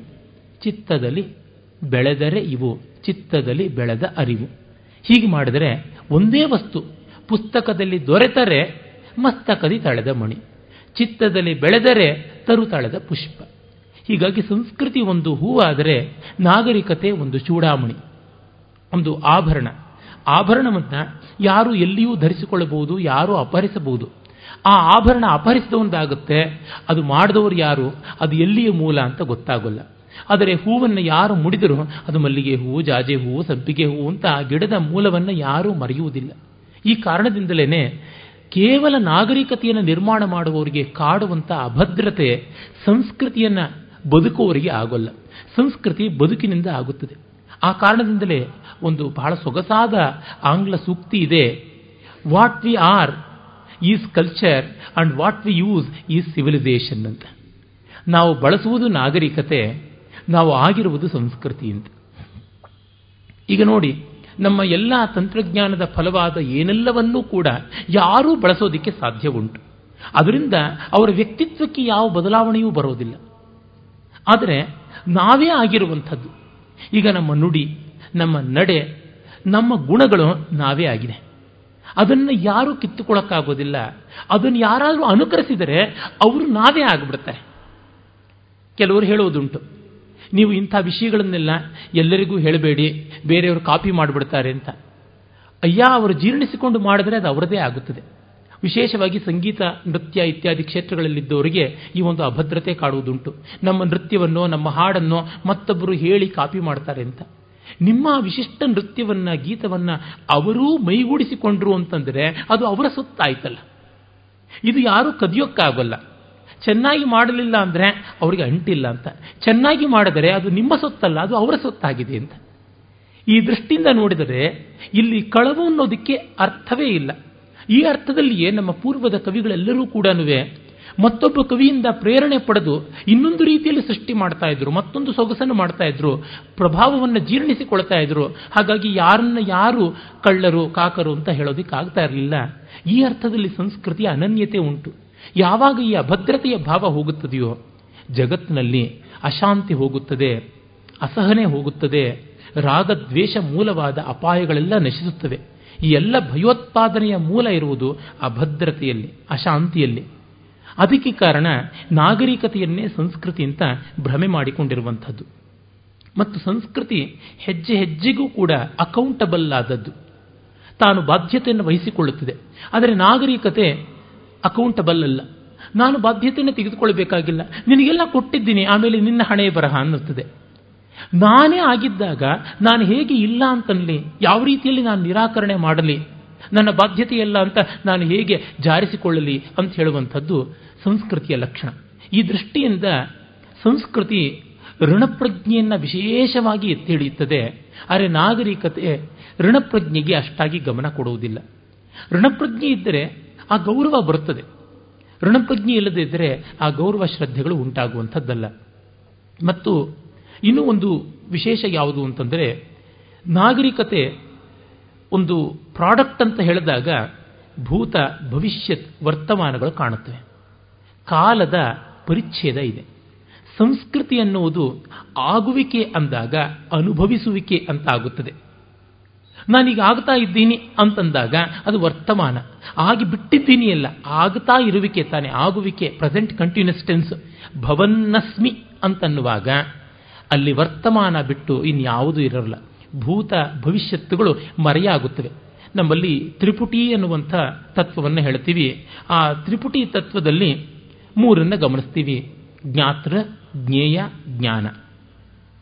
ಹಾಗೆ ಕರ್ತೃ, ಕರ್ಮ ಮತ್ತು ಕ್ರಿಯೆ ಅಂತ ಹೀಗೆಲ್ಲ ಹೇಳ್ತೀವಿ. ಈ ಎಲ್ಲವೂ ಒಂದೇ ಆಗುವಂಥದ್ದು. ಭೂತ ಭವಿಷ್ಯದ ವರ್ತಮಾನಗಳು ಒಂದು ಯೂನಿಟ್ಟಿಗೆ ಬಂದಾಗ. ಅಂದರೆ ಕಾಲದಲ್ಲಿ ವ್ಯತ್ಯಾಸ ಇಲ್ಲ ಅಂದರೆ ಕಾಲದ ಪರಿಚ್ಛೇದ ಇಲ್ಲ. ಯಾವಾಗ ಕಾಲದ ಪರಿಚ್ಛೇದ ಇಲ್ಲವೋ, ಆಗ ಕಾಲಾಧೀನವಾದ ದೇಶದ ಪರಿಚ್ಛೇದವೂ ಇಲ್ಲ. ಹೀಗೆ ದೇಶ ಕಾಲಗಳ ಪರಿಚ್ಛೇದ ಇಲ್ಲ ಅಂತಂದ ಮೇಲೆ ರಾಗದ್ವೇಷಗಳು, ನಾನು ನೀನು ಅನ್ನುವ ಮೇಲು ಕೀಳುಗಳ ವ್ಯತ್ಯಾಸದ ಕೋಲಾಹಲವಾದರೂ ಎಲ್ಲಿಗೆ ಬರುವುದಕ್ಕೆ ಸಾಧ್ಯ? ಗ್ರೀಸಿನ ಕಾವ್ಯಗಳ ನೋದುವರು ದೆಹಲಿಯಲ್ಲಿ, ಕಾಶಿಯಾ ಶಾಸ್ತ್ರಗಳ ನಾಕ್ಸ್ವರ್ಡಿನವರು ದೇಶಕಾಲ ವಿಭಾಗ ಮನದ ರಾಜ್ಯದುಳೆರದು, ಶ್ವಾಸವದು ಬೊಮ್ಮನದು ಮಂಕುತಿಮ್ಮ ಅಂತಂದ್ರಲ್ಲ. ಇದೇ ಕಾರಣದಿಂದ ಶೇಕ್ಸ್ಪಿಯರ್ನ ನಾಗರಿಕತೆ ಇಂಗ್ಲೆಂಡಿನಲ್ಲೂ ಇಲ್ಲ. ಆದರೆ ಶೇಕ್ಸ್ಪಿಯರ್ನ ಸಂಸ್ಕೃತಿ ಅವನ ಕಾವ್ಯಗಳ ನಾಟಕಗಳ ವ್ಯಾಸಂಗದ ಮೂಲಕವಾಗಿ ಬರುವ ರಸದಲ್ಲಿ ನಮಗೆ ಎಲ್ಲ ಕಾಲಕ್ಕೂ ಯಾವಾಗಲೂ ಸಿದ್ಧ ಇರುವಂಥದ್ದು. ಅದೇ ರೀತಿಯಲ್ಲಿ ಕಾಶಿಯ ಶಾಸ್ತ್ರಗಳು ಕೊಡ್ತಕ್ಕಂಥ ಚಿತ್ತ ಸಂಸ್ಕಾರ ಯಾವನಿಗೂ ಎಲ್ಲಿಯೂ ಎಟಕಬಲ್ಲಂಥದ್ದು. ಅದು ನಾಗೇಶ ಭಟ್ಟ ಬರೆದಂತಹ ಲಘುಮಂಜೂಷ ಇರಬಹುದು ಅಥವಾ ಶಬ್ದೇಂದು ಶೇಖರ ಇರಬಹುದು, ಅವನು ಕಾಶಿಯವನು ತಾನೆ. ಅಥವಾ ಅದೇ ಕಾಶಿಯಲ್ಲೇ ಒಂದು ಸ್ವಲ್ಪ ಕಾಲ ಇದ್ದ ಜಗನ್ನಾಥ ಪಂಡಿತರಾಜನ ರಸಗಂಗಾಧರ ಇರಬಹುದು, ಅಥವಾ ಮಧುಸೂದನ ಸರಸ್ವತಿಯ ಅದ್ವೈತ ಸಿದ್ಧಿಯೋ, ಆನಂದ ಮಂದಾಕಿನಿಯೋ, ಯಾವುದು ಬೇಕಾದರೂ ಇರಲಿ. ಒಟ್ಟಿನಲ್ಲಿ ತಾತ್ಪರ್ಯವಿಷ್ಟು. ಕಾಶಿಯಲ್ಲಿ ಬರೆದ ಶಾಸ್ತ್ರ ಗಂಗಾ ತೀರಕ್ಕೆ ಕಾಶಿಗೆ ಸೀಮಿತವಾಗುವುದಿಲ್ಲ. ಆಕ್ಸ್ಫರ್ಡ್ನಲ್ಲಿಯೂ ಇರೋದಕ್ಕೆ ಸಾಧ್ಯ ಅಂತ. ಎಲ್ಲಿಯೂ ಯಾವುದನ್ನೂ ಸಾಕ್ಷಾತ್ಕಾರ ಮಾಡಿಕೊಳ್ಳೋದಕ್ಕೆ ಸಾಧ್ಯವಾಗುವುದು ಅನುಭವದ ಶಕ್ತಿಯಿಂದ. ಹಾಗಲ್ಲದೆ ಇದ್ದಾಗ ನಮಗೆ ನಾಗರಿಕತೆ. ಅದರಿಂದ ಇನ್ನೊಂದು ಕಡೆ ಇದು ಸಾಧ್ಯ ಇಲ್ಲ ಅಂದಾಗ ಅಭದ್ರತೆ. ಇಲ್ಲಿಯೇ ಈಗಲೇ ಮಾಡಿಕೊಂಡು ಬಿಡಬೇಕೋ ಏನೋ ಅಂತಂದಾಗ ಈ ಮತಾಂತರ ಮೊದಲಾದ ಹುನ್ನಾರಗಳು ಉಂಟಾಗುತ್ತವೆ. ಇದು ಎಲ್ಲಿಯೂ ಯಾವಾಗಲೂ ಮಾಡಿಕೊಳ್ಳಬಹುದು ಅನ್ನುವಾಗ ನಮಗೆ ಅಭದ್ರತೆ ಇಲ್ಲದ ಶಾಂತಿ ಕಂಡು ಬರುವಂಥದ್ದು ಉಂಟು. ಇದು ಬಹಳ ಮುಖ್ಯವಾದದ್ದು. ಆಮೇಲೆ ನಾವು ನಾಗರಿಕತೆಯಲ್ಲಿ ಹಲವು ಅಂಶಗಳನ್ನು ನೋಡ್ತೀವಿ. ವಿಲ್ಡ್ಯೂರೆಂಟ್ ಅವರ ಅಭಿಪ್ರಾಯಗಳನ್ನೇ ಮುಂದುವರೆಸುವುದಾದರೆ four elements constitute civilisation economic provision political organisation moral and pursuit of knowledge and the arts ಅಂತ ಹೇಳ್ತಾರೆ. ಅಂದರೆ ನಾಗರಿಕತೆ ಬೆಳೆಯೋದಿಕ್ಕೆ ನಾವು ಮೂಲಭೂತವಾಗಿ ನಾಲ್ಕನ್ನು ನೋಡಬೇಕು. ಮೊದಲನೆಯದು ಎಕನಾಮಿಕ್ ಪ್ರಾವಿಷನ್ ಹಣ, ಅರ್ಥ ಪ್ರಪಂಚ, ಅದು ಬಹಳ ಮುಖ್ಯ. ಸಾಧನ ಸಂಪನ್ಮೂಲ. ಮತ್ತು ಪೊಲಿಟಿಕಲ್ ಆರ್ಗನೈಸೇಷನ್ ಅನ್ನುವಾಗ ಕಾನೂನು ದಂಡ ನೀತಿ ಅದು. ಮತ್ತು ಮಾರಲ್ ಅಂತನ್ನುವಲ್ಲಿ ನಮಗೆ ನೀತಿ ಹಾಗೂ ಕಾನೂನು ಈ ರೀತಿಯಾದದ್ದು ಬರುತ್ತೆ. ಮತ್ತು pursuit of knowledge and arts ಅನ್ನುವಲ್ಲಿ ಜ್ಞಾನದ ಉಪಾಸನೆ ಹಾಗೂ ಕಲಾ ಸಾಹಿತ್ಯಾದಿಗಳ ತೊಡಗಿಕೊಳ್ಳುವಿಕೆ ಅಂತ ಬರುತ್ತದೆ. ಭಾರತೀಯ ಶಬ್ದಗಳನ್ನೇ ಬಳಸುವುದಾದರೆ ಎಕನಾಮಿಕ್ ಪ್ರಾವಿಷನ್ ಅನ್ನೋದಕ್ಕೆ ನಾವು ಅರ್ಥ ಅಥವಾ ವಾರ್ತಾ ಅಂತ ಕರೆಯಬಹುದು. ಪೊಲಿಟಿಕಲ್ ಆರ್ಗನೈಸೇಷನ್ ಅನ್ನುವುದಕ್ಕೆ ದಂಡನೀತಿ ಅಂತ. ವಾರ್ತಾ ಮತ್ತು ದಂಡನೀತಿ ಅರ್ಥಶಾಸ್ತ್ರದ ಎರಡು ಮುಖ್ಯ ಆಯಾಮಗಳು. ಮತ್ತು ಮಾರಲ್ ಅನ್ನುವಲ್ಲಿ ತ್ರಯೀ ಅಂದರೆ ವೇದ ಅಂತ ಕರೆಯಬಹುದು ಯಾವುದನ್ನ ಕೌಟಿಲ್ಯ ಚತಸ್ರ ವಿದ್ಯಾಹ ಅಂತಾನೆ ಅಲ್ಲಿದು ಬರುತ್ತದೆ. ಮತ್ತು ನಾಲೆಡ್ಜ್ ಅಂಡ್ ದಿ ಆರ್ಟ್ಸ್ ಅನ್ನುವಲ್ಲಿ ನಾವು ನೋಡುವಂಥದ್ದು ಆನ್ವೀಕ್ಷಿಕಿ ವೈಚಾರಿಕವಾದಂಥ ಒಂದು ಆಯಾಮದ್ದು ಅಂತ. ಈ ನಾಲ್ಕು ವಿದ್ಯೆಗಳು ಬೇಕು ಚತಸ್ರ ವಿದ್ಯಾ ತ್ರಯೀ ಅನ್ವೀಕ್ಷಿಕಿ ವಾರ್ತಾ ದಂಡನೀತಿ ಅನ್ನುವ ಮಾತನ್ನ ಏನು ಹೇಳ್ತಾನೆ? ಅದಕ್ಕೆ ಸಂವಾದಿ ಅನ್ನುವಂತೆ ವಿಲ್ ಡ್ಯೂರ್ಯಾಂಟ್ ಹೇಳುವುದನ್ನು ನಾವು ಕಾಣಬಹುದು. ಆದರೆ ಇನ್ನೂ ಹಲವು ಅಂಶಗಳು ಬೇಕಾಗುತ್ತವೆ. ಸಂಸ್ಕೃತಿಯ ಮಹತ್ವವನ್ನು, ಹೆಚ್ಚಳವನ್ನು, ಅನನ್ಯತೆಯನ್ನು ನಾನು ಹೇಳ್ತಾ, ನಾಗರಿಕತೆಯ ಜೊತೆಗೆ ಅದನ್ನು ಹೋಲಿಸಿ ನಾಗರಿಕತೆಯನ್ನು ಕೀಳು ಮಾಡ್ತಾ ಇಲ್ಲ. ನಾಗರಿಕತೆಯ ಸ್ಥಾನ ನಿರ್ದೇಶನ ಮಾಡ್ತಾ ಇದ್ದೀನಿ. ನಮ್ಮ ಪರಂಪರೆಯಲ್ಲಿ ಯಾವತ್ತೂ ಒಂದನ್ನು ವಿಶೇಷ ಅಂತ ಹೇಳಿದಾಗ ಮತ್ತೊಂದು ಕೀಳು ಅಂತಲ್ಲ ಅರ್ಥ. ಇದು ಗಮನೀಯವಾದದ್ದು, ಇದು ತುಂಬ ಪ್ರಮುಖವಾದದ್ದು. ಇದರ ಕಡೆಗೆ ಮೊದಲು ಗಮನ ಕೊಡಿ ಅಂತ. ನಮ್ಮಲ್ಲಿ ಏಳ್ನೂರಕ್ಕೂ ಹೆಚ್ಚು ವ್ರತಗಳನ್ನು ಶಾಸ್ತ್ರಕಾರರುಗಳು ಬೇರೆ ಬೇರೆ ನಿಬಂಧಾದಿ ಗ್ರಂಥಗಳಲ್ಲಿ ಒಂದು ವರ್ಷಕ್ಕೆ ಹೇಳ್ತಾರೆ, ಏಳ್ನೂರಕ್ಕೂ ಹೆಚ್ಚು ವ್ರತಗಳು. ದಿವಸಕ್ಕೆ ಆವರೇಜ್ ಎರಡು ವ್ರತಗಳಂತೆ ಆಗುತ್ತವೆ. ಪ್ರತಿಯೊಂದು ವ್ರತವನ್ನು ವ್ರತಾನ ಉತ್ತಮೋತ್ತಮಂ ಅನ್ನುವ ಮಾತು ಬಂದೇ ಬರುತ್ತೆ. ಅದರ ಅರ್ಥ ಮಿಕ್ಕಿದ್ದಲ್ಲ ಅಂತಲ್ಲ, ಅದನ್ನು ಮಾಡುವಾಗ ಅದು ದೊಡ್ಡದು ಅಂತ ಮಾಡಬೇಕು ಅಂತ. ಒಂದೊಂದು ತುತ್ತು ತಿನ್ನುವಾಗಲೂ ಇದರಷ್ಟು ರುಚಿಕರವಾದದ್ದು ಮತ್ತಾವುದೂ ಇಲ್ಲ ಅಂತ ತಿನ್ನಬೇಕಲ್ವ? ಒಂದೊಂದು ಸೊಲ್ಲನ್ನು ಕೇಳುವಾಗಲೂ ಇದರಷ್ಟು ಇಂಪಾದದ್ದು ಮತ್ತಾವುದೂ ಇಲ್ಲ ಅಂತ ನೋಡಿದಾಗ ಅನುಭವಕ್ಕೆ ಪೂರ್ಣತೆ ಬರುತ್ತದೆ. ಈ ದೃಷ್ಟಿ ಎನ್ನುವುದನ್ನು ನಮ್ಮ ಪರಂಪರೆ ಇಟ್ಟುಕೊಂಡಿದೆ. ಮುಂದೆ ಈ ವಿಷಯಗಳನ್ನು ಕೂಡ ನಾವು ಚರ್ಚೆ ಮಾಡಲಿದ್ದೀವಿ. ಹೀಗಾಗಿ ನಾಗರಿಕತೆಯನ್ನು ಉಪೇಕ್ಷೆ ಮಾಡ್ತಾ ಇಲ್ಲ. ನಾಗರಿಕತೆ ಸಂಸ್ಕೃತಿಗೆ ತುಂಬ ಮುಖ್ಯವಾಗಿ ಬೇಕಾಗಿರುವಂಥ ಒಂದು ತಳಹದಿ. ಆದರೆ ಆ ತಳಹದಿಯ ಸಾರ್ಥಕ್ಕೆ ಇರುವುದು ಸಂಸ್ಕೃತಿಯಲ್ಲಿ. ನಾಗರಿಕತೆ ಸಂಸ್ಕೃತಿಯನ್ನು ನಿಷ್ಪಾದನ ಮಾಡದೇ ಇದ್ದ ಮೇಲೆ ಅದು ಯಾವ ರೀತಿಯಿಂದಲೂ ಬೆಲೆ ಬಾಳುವಂಥದ್ದಲ್ಲ, ಲೋಕಕಂಟಕವಾಗುತ್ತದೆ. ಇದನ್ನು ಗಮನದಲ್ಲಿ ಇಟ್ಟುಕೊಳ್ಬೇಕು. ನಾಗರಿಕತೆ ಪ್ರಾಣಿ ಮಾತ್ರಕ್ಕೆ ಇರುವಂತಹ ನಾಲ್ಕು ಚೋದನೆಗಳನ್ನು ಗಮನಿಸಿ ಅದಕ್ಕೆ ಒಂದು ವ್ಯವಸ್ಥೆಯನ್ನು ಕಲ್ಪಿಸುತ್ತದೆ. ಆಹಾರ, ನಿದ್ರಾ, ಭಯ, ಮೈಥುನ. ಈ ನಾಲ್ಕನ್ನ ನಾವು ಮೂಲಭೂತವಾದದ್ದು ಅಂತಂದುಬಿಟ್ವಿ. ಆಹಾರ. ಅನ್ನುವಲ್ಲಿ ಈ ಪಂಚೇಂದ್ರಿಯಗಳಿಗೆ ಬೇಕಾಗಿರುವ ಆಹಾರ ಅಂತಲೂ ಇಟ್ಕೊಳ್ಬಹುದು ಮತ್ತು ನಿದ್ರೆ, ವಿಶ್ರಾಂತಿ. ಈ ಆಹಾರ ಅಂತನ್ನುವಲ್ಲಿಯೇ ಆಹಾರೋತ್ಪಾದನೆಗೆ ಬೇಕಾಗಿರುವ ಎಲ್ಲವೂ ಕೂಡ ತನ್ನಂತೆ ತಾನೇ ಬರಬೇಕಾಗುತ್ತದೆ. ಭಯ, ಅಂದರೆ ಭಯದಿಂದ ಒಂದು ರಕ್ಷಣೆ ಕೊಡಬೇಕು, ಭಯದ ದೆಸೆಯಿಂದ ರಕ್ಷಣೆ ಬೇಕು. ಅಂದರೆ security food and the agencies which supply food ಮತ್ತು ರೆಸ್ಟ್ ಅದಂದರೆ ವಿಶ್ರಾಂತಿ. ಮೈಥುನ ಅಂದರೆ ವಿನೋದ ಮತ್ತು ಸಂತತಿಯ ಅವಿಚ್ಛಿನ್ನವಾದ ಬೆಳವಣಿಗೆ ಅಂತನ್ನುವಂಥದ್ದು ಪ್ರಾಜಿನಿ ಆ್ಯಂಡ್ ಎಂಟರ್ಟೈನ್ಮೆಂಟ್ ಅಂತ ತೆಗೆದುಕೊಳ್ಳಬಹುದು. ಮಾನವನ ಒಂದು ಚೌಕಟ್ಟಿನಲ್ಲಿ ನೋಡಿದಾಗ ಭಯ ಅನ್ನುವಲ್ಲಿ ಸೆಕ್ಯೂರಿಟಿ ಸೋಷಿಯಲ್ ಸೆಕ್ಯೂರಿಟಿ ಅಂತ. ಇದಿಷ್ಟನ್ನು ಕೊಟ್ಟರೆ ನಾಗರಿಕತೆ ತನ್ನ ಕೆಲಸವನ್ನು ಚೆನ್ನಾಗಿ ಮಾಡಿದಂತೆ. ಆದರೆ ಸಂಸ್ಕೃತಿ ಅನ್ನೋದು ಈ ಆಹಾರದಲ್ಲಿ ಒಂದು ಸತ್ವಶುದ್ಧಿಯನ್ನು ತರುವುದಕ್ಕೆ ನೋಡುತ್ತದೆ. ಆಹಾರವನ್ನು ಎಲ್ಲರಿಗೂ ಎಟುಕಿಸುವಂಥದ್ದು ನಾಗರಿಕತೆಯ ಕೆಲಸ ಆದರೆ ಆ ಎಟುಕಿದ ಆಹಾರಕ್ಕೆ ಒಂದು ಸಾರ್ಥಕ್ಯವನ್ನು ಕಲ್ಪಿಸಿಕೊಡ್ತಕ್ಕಂಥದ್ದು ಸಂಸ್ಕೃತಿ. ನಾಗರಿಕತೆ ಏನು ಹೇಳುತ್ತೆ?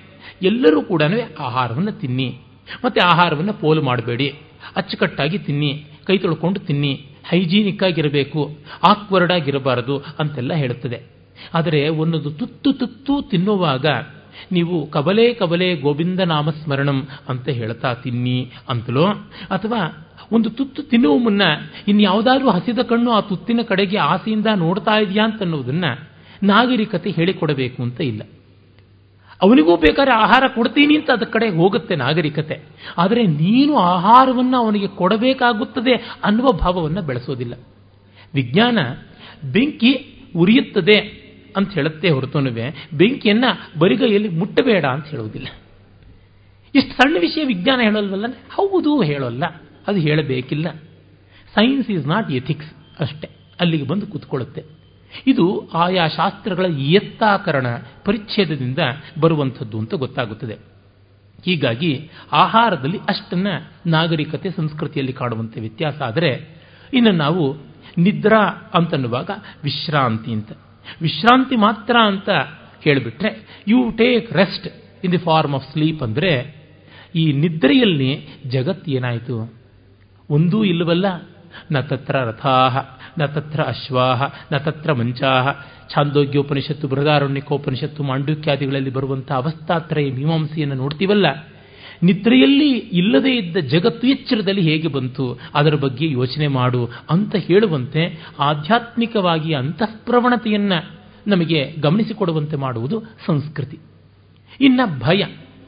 ನಾನು ನಿನ್ನಗೆ ಯಾವ ಭಯವಿಲ್ಲದಂತೆ ನೋಡಿಕೊಳ್ಳುತ್ತೀನಿ? ಚೋರ ಭಯವೇ, ರೋಗ ಭಯವೇ, ಅಗ್ನಿ ಭಯವೇ ಅಥವಾ ಯಾವುದನ್ನು ಈತಿಗಳು ಅಂತ ಕರಿತೀವಿ, ಷಡೀತಯ ಅಂತ ಆರು ಬಗೆಯಾದಂಥ ಈತಿಗಳು ಅಂತ ಹೇಳುವಲ್ಲಿ ಈ ಶುಕ, ಶಲಭ, ಮೂಷಕ ಈ ರೀತಿ ಪೆಸ್ಟ್ ಅಂತ ಹೇಳ್ತೀವಲ್ಲ, ಆ ಎಲ್ಲವುಗಳಿಂದಲೂ ಬಿಡುಗಡೆ ಮಾಡಿಕೊಡ್ತೀವಿ ಅಂತೆಲ್ಲ ಹೇಳುತ್ತದೆ. ಆದರೆ ಸಾವಿನಿಂದ ಬಿಡುಗಡೆ ಉಂಟೆ.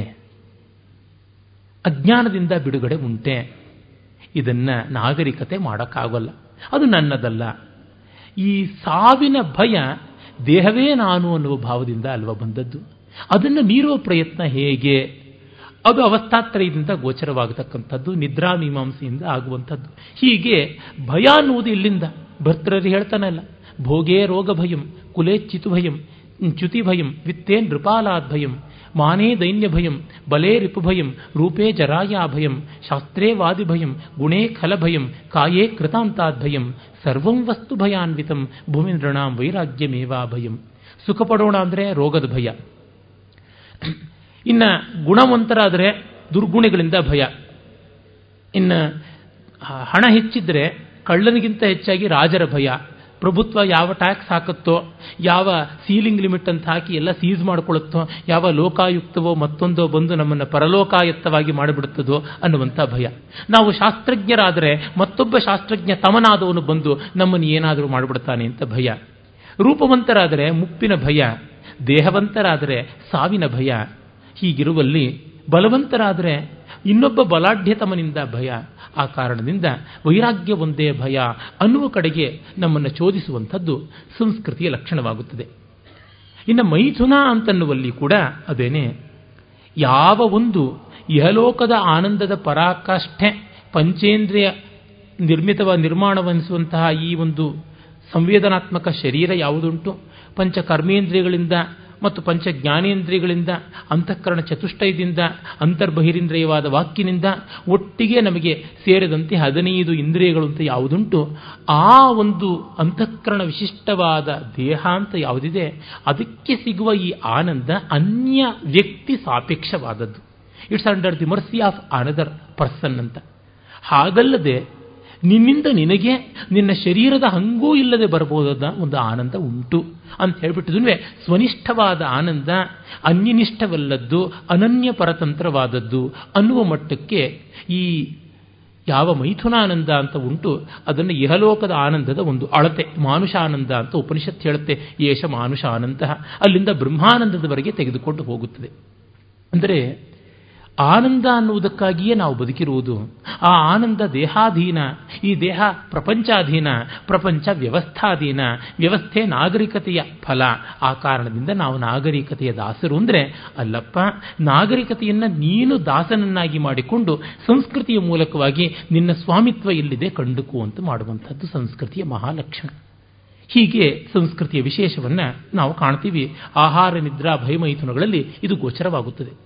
ವಿದ್ಯಾರಣ್ಯ ಸ್ವಾಮಿಗಳು ಪಂಚದಶಿಯಲ್ಲಿ ವಿಷಯಾನಂದವೇ ಬ್ರಹ್ಮಾನಂದದ ಮಹಾದ್ವಾರ ಅಂತಾರೆ. ವಿಷಯಾನಂದದ ಮೂಲಕವಾಗಿ ನಾವು ಬ್ರಹ್ಮಾನಂದದವರೆಗೂ ಕ್ರಮಿಸಬಹುದು ಅಂತ. ಯಾವುದನ್ನೂ ನಿರಾಕರಿಸೋದಿಲ್ಲ. ಅಧಿಗಮಿಸ್ತೀವಿ. We don't reject anything we transcend everything ಇದು ರಿಜೆಕ್ಷನ್ ಅನ್ನುವಂಥದ್ದು ಸಂಸ್ಕೃತಿಯ ಲಕ್ಷಣವೇ ಅಲ್ಲ. ಇನ್ಕ್ಲೂಸಿವಿಟಿಯಲ್ಲಿ ರಿಜೆಕ್ಷನ್ ಬರೋದಿಲ್ಲ. ಟ್ರಾನ್ಸೆಂಡಿಂಗ್ ಅನ್ನುವಲ್ಲಿ ಬರುತ್ತದೆ. ಹೀಗೆ ಸಂಸ್ಕೃತಿ ಮಾನವನ ಜೀವಸಾಮಾನ್ಯದ ನಾಲ್ಕು ಮೂಲ ಚೋದನೆಗಳು ಯಾವುದಿವೆ, ಅಲ್ಲಿಯೂ ಕೂಡ ಪರಿಪಾಕವನ್ನು ಕಲ್ಪಿಸುತ್ತದೆ. ಈ ದೃಷ್ಟಿಯಿಂದ ನಮಗೆ ಸಂಸ್ಕೃತಿ ಮತ್ತು ನಾಗರಿಕತೆಗಳ ವ್ಯತ್ಯಾಸ ಸ್ಪಷ್ಟವಾಗಿ ಗೋಚರವಾಗುತ್ತದೆ. ಮತ್ತೆ ನೋಡಿ ಭಯ ನಿವೃತ್ತಿ ಆಗದ ಹೊರತು ನಮಗೆ ಹೊಸ ನಿರ್ಮಾಣ ಸಾಧ್ಯ ಇಲ್ಲ. ಪೂತಿ ನರಸಿಂಹಾಚಾರ್ಯರು ಸತ್ಯ ಶಿವ ಸುಂದರಗಳ ಸಾಕ್ಷಾತ್ಕಾರದಿಂದಲೇ ರಸಾನುಭವ ಅಂತಾರೆ. ಸತ್ಯ ಈ ಜಗತ್ತಿನ ಸ್ವರೂಪ. ಅದು ಮತ್ತು ಮಂಗಳಕಾರಿ ಅನ್ನುವ ಜ್ಞಾನ. ಅದರಿಂದ ಇದು ಚೆಲುವೂ ಹೌದು ಅಂತ ಗೊತ್ತಾಗುತ್ತದೆ. ಭಯವನ್ನು ಮೀರಿದಾಗಲೇ ನಮಗೆ ಕುತೂಹಲ ಬರೋದು. ಉದಾಹರಣೆಗೆ, ಇಂಥ ಒಂದು ಸಾಮಾನ್ಯ ಪ್ರಾಣಿಯನ್ನು ನೋಡಿ. ಒಂದು ನಾಯಿ ಮುಂದೆ, ನಾಯಿ ಮರಿ, ಬೆಕ್ಕಿನ ಮರಿ ಮುಂದೆ ತಟಕ್ಕಂತ ಯಾವುದೋ ಒಂದು ವಸ್ತುವನ್ನು ಹಾಕಿ ಮೊದಲದು ಬೆಚ್ಚಿ ಬಿದ್ದು ದೂರಕ್ಕೆ ಹೋಗುತ್ತೆ. ಆಮೇಲೆ ಮೆಲ್ಲನೆ ಹತ್ತಿರಕ್ಕೆ ಬಂದು ಮೂಸುತ್ತೆ, ಪರಚುತ್ತೆ, ನೆಕ್ಕುತ್ತೆ, ನೋಡುತ್ತೆ. ಮತ್ತೆ ತಿರ್ಗಾ ಅದರ ಪ್ರಯೋಜನ ಏನು ಅಂತ ತಿಳ್ಕೊಳ್ಳುತ್ತೆ. ಹೀಗೆ ಭಯ ನಿವೃತ್ತಿ ಆದ ಮೇಲೆ ಕುತೂಹಲ, ಕುತೂಹಲವನ್ನು ತಣಿಸುವ ಪದ್ಧತಿಯೇ ಸರ್ಜನಶೀಲತೆ, ಸೃಷ್ಟಿಶೀಲತೆ, ಕ್ರಿಯೇಟಿವಿಟಿ ಅಂತ ಬೆಳೆಯುತ್ತೆ. ಹೀಗೆ ನೋಡಿದಾಗ ನಮಗೆ ಗೊತ್ತಾಗುತ್ತೆ, ನಾಗರಿಕತೆ ಭಯವನ್ನು ಭೌತಿಕವಾಗಿ ತಣಿಸಿದ್ರೆ ಒಂದು ಮಟ್ಟದ ಕಲೆ, ವಿಜ್ಞಾನ ಇವುಗಳೆಲ್ಲ ಹುಟ್ಟೋದಕ್ಕೆ ಶುರು ಆಗುತ್ತೆ. ಕುತೂಹಲ all sciences and arts are products of inquiry inquisitive nature ಅಂತಂತೀವಿ. ಆದರೆ ಅದರಿಂದ ನೆಮ್ಮದಿ ಅನ್ನೋದು ಬರಬೇಕಾದ್ರೆ ಸಂಸ್ಕೃತಿ ಬರಲೇಬೇಕಾಗುತ್ತದೆ. ಇಲ್ಲದೆ ಕುತೂಹಲ ಅಜಿಟೇಷನ್ ಕ್ಷೋಭೆಯನ್ನೇ ತಂದುಕೊಟ್ಟು ಬಿಟ್ಟರೆ ಗತಿ ಏನು? ಇದನ್ನು ಕೂಡ ನಾವು ಗಮನಿಸಬೇಕಾಗುತ್ತದೆ. ವಿಲ್ಡ್ಯುರೆಂಟ್ ಮತ್ತೂ ಒಂದು ಅಂಶವನ್ನು ಹೇಳ್ತಾನೆ. ಅದು ಏನೆಂದರೆ ನಾಗರಿಕತೆ ಬೆಳೀಬೇಕಾದರೆ ಆರ್ಥಿಕ ಸಮೃದ್ಧಿ ಅನ್ನೋದು ಬಹಳ ಮುಖ್ಯ ಅಂತ. ಈ ದೃಷ್ಟಿಯಿಂದ ಕಂಡಾಗ ಎಷ್ಟೋ ಜನ ಹೇಳ್ತಾರೆ ಫೈನಾನ್ಷಿಯಲ್ ಸೆಕ್ಯೂರಿಟಿ ಪ್ರಾಸ್ಪರಿಟಿ ಇವೆಲ್ಲ ಇಲ್ಲದೆ ಏನೂ ಸಿದ್ಧವಾಗೋದಿಲ್ಲ ಅಂತ. ಅದು ಬಹಳ ನಿಜ. ಆದರೆ ಅದು ಸಿದ್ಧವಾದ ಮೇಲೆ ನಾವು ಏನಾಗ್ತೀವಿ ಅನ್ನೋದು ಗಮನಿಸಿಕೊಳ್ಳಬೇಕಾಗುತ್ತದೆ ಮೊದಲಿಗೆ ಈ ನಾಗರಿಕತೆಗೆ ಬೇಕಾಗಿರುವಂಥ ಈ ಫೈನಾನ್ಷಿಯಲ್ ಸೆಕ್ಯೂರಿಟಿ ಅರ್ಥ ಸಮೃದ್ಧಿಗೆ ಯಾವ್ಯಾವ ಅಂಶಗಳು ಸಹಕಾರಿ ಎನ್ನುವುದನ್ನು ನೋಡಿದರೆ, ಮೊದ, ಮೊತ್ತ ಮೊದಲಿಗೆ ಭೂಸ್ಥಿತಿ, ಪ್ರಾಕೃತಿಕವಾದಂಥ ಸ್ಥಿತಿ ನ್ಯಾಚುರಲ್ ಕಂಡೀಷನ್ಸ್ ಅವು ಎಂಥದ್ದು ಅಂತ. ಉದಾಹರಣೆಗೆ ನೋಡಿ, ನೆಲ ಅದು ಚೆನ್ನಾಗಿರಬೇಕು. ಕೌಟಿಲ್ಯ, ಮನುಷ್ಯವತಿ ಭೂಮಿ ಅರ್ಥ ಅನ್ನುವ ಮಾತನ್ನು ಹೇಳ್ತಾನೆ. ಅರ್ಥ ಅಂದರೆ ಮನುಷ್ಯವತಿ ಭೂಮಿ ಅಂತ. ಆ ಭೂಮಿಯಲ್ಲೇ ನಾವಿದ್ದೀವಿ. ಹಾಗಾಗಿ ಅದನ್ನೇ ರೆಫರೆನ್ಸ್ ಇಟ್ಕೊಂಡು ನೋಡಿದ್ರೆ ನಮಗೆ ನೆಲ ಚೆನ್ನಾಗಿರಬೇಕು. ಅಲ್ಲಿ ಏನೇನೆಲ್ಲ ತೊಂದರೆಗಳು ಬರಬಹುದು ಮೊದಲಿಗೆ ಬರ್ತಕ್ಕಂಥದ್ದು ಅತಿವೃಷ್ಟಿ, ಅನಾವೃಷ್ಟಿಗಳ ತೊಂದರೆ. ಒಂದು ಕಡೆ ವಿಲ್ಡ್ಯೂರೆಂಟ್ ಹೇಳ್ತಾನೆ what is civilisation it is the activity between two ice ages ಅಂತಾನೆ. ಒಂದು ಹಿಮಯುಗಕ್ಕೂ ಮತ್ತೊಂದು ಹಿಮಯುಗಕ್ಕೂ ನಡುವೆ ನಡೀತಕ್ಕಂಥದ್ದು ಇವೆಲ್ಲ ಅಂತ. ಕಳೆದ ಹಿಮಯುಗ ಸುಮಾರು ಹತ್ತು ಸಾವಿರ ವರ್ಷಗಳ ಹಿಂದೆ ಇದ್ದದ್ದು ಅಂತ ಹೇಳ್ಬಿಟ್ಟು ಅಂತಾರೆ ಆ ಹಿಮಯುಗದ ಕೊನೆಯಲ್ಲಿಯೇ ನಮ್ಮ ವೇದ ಸಂಸ್ಕೃತಿ ಆವಿರ್ಭಾವ ಆಗಿದ್ದು. We are heading at another ice age ಅಂತಲೂ ಕೂಡ ಹೇಳ್ತಾರೆ.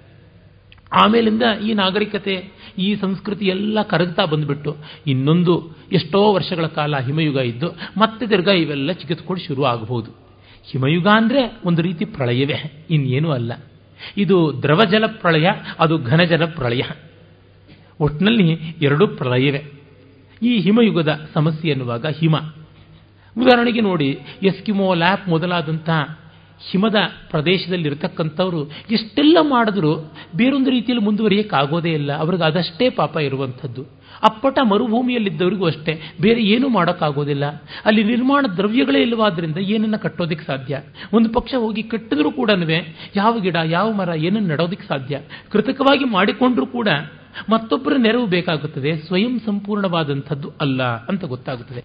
ಅಮೆರಿಕ ಒಂದು ಒಳ್ಳೆಯ ನಿದರ್ಶನವಾಗಿ ಮರುಭೂಮಿಯಲ್ಲಿರ್ತಕ್ಕಂಥ ಒಂದು ನಗರ ಫೀನಿಕ್ಸ್. ಅದು ಎಷ್ಟು ಸುವಿಭಕ್ತ ಮಹಾಪಥ ಅಂತ ಅಷ್ಟು ಚೆನ್ನಾಗಿ ಕಾಣಿಸುತ್ತೆ. ಏರ್ಕ್ರಾಫ್ಟಿಂದ ಇಳಿಯುವಾಗ ಆ ಇಡೀ ನಗರ ಒಂದು ಶಾರಿ ಫಲಕ. ವಾಲ್ಮೀಕಿ ರಾಮಾಯಣದಲ್ಲಿ ಅಯೋಧ್ಯ ನಗರವನ್ನು ಶಾರಿ ಫಲಕದಂತೆ ಇರುವಂಥದ್ದು, ಚೆಸ್ ಬೋರ್ಡ್ ತರಹ ಗೆರೆ ಎಳೆದಂತೆ ಇದೆ ಅಂತ ಬರೀತಾರೆ. ಹಾಗೇ ಇದೆ.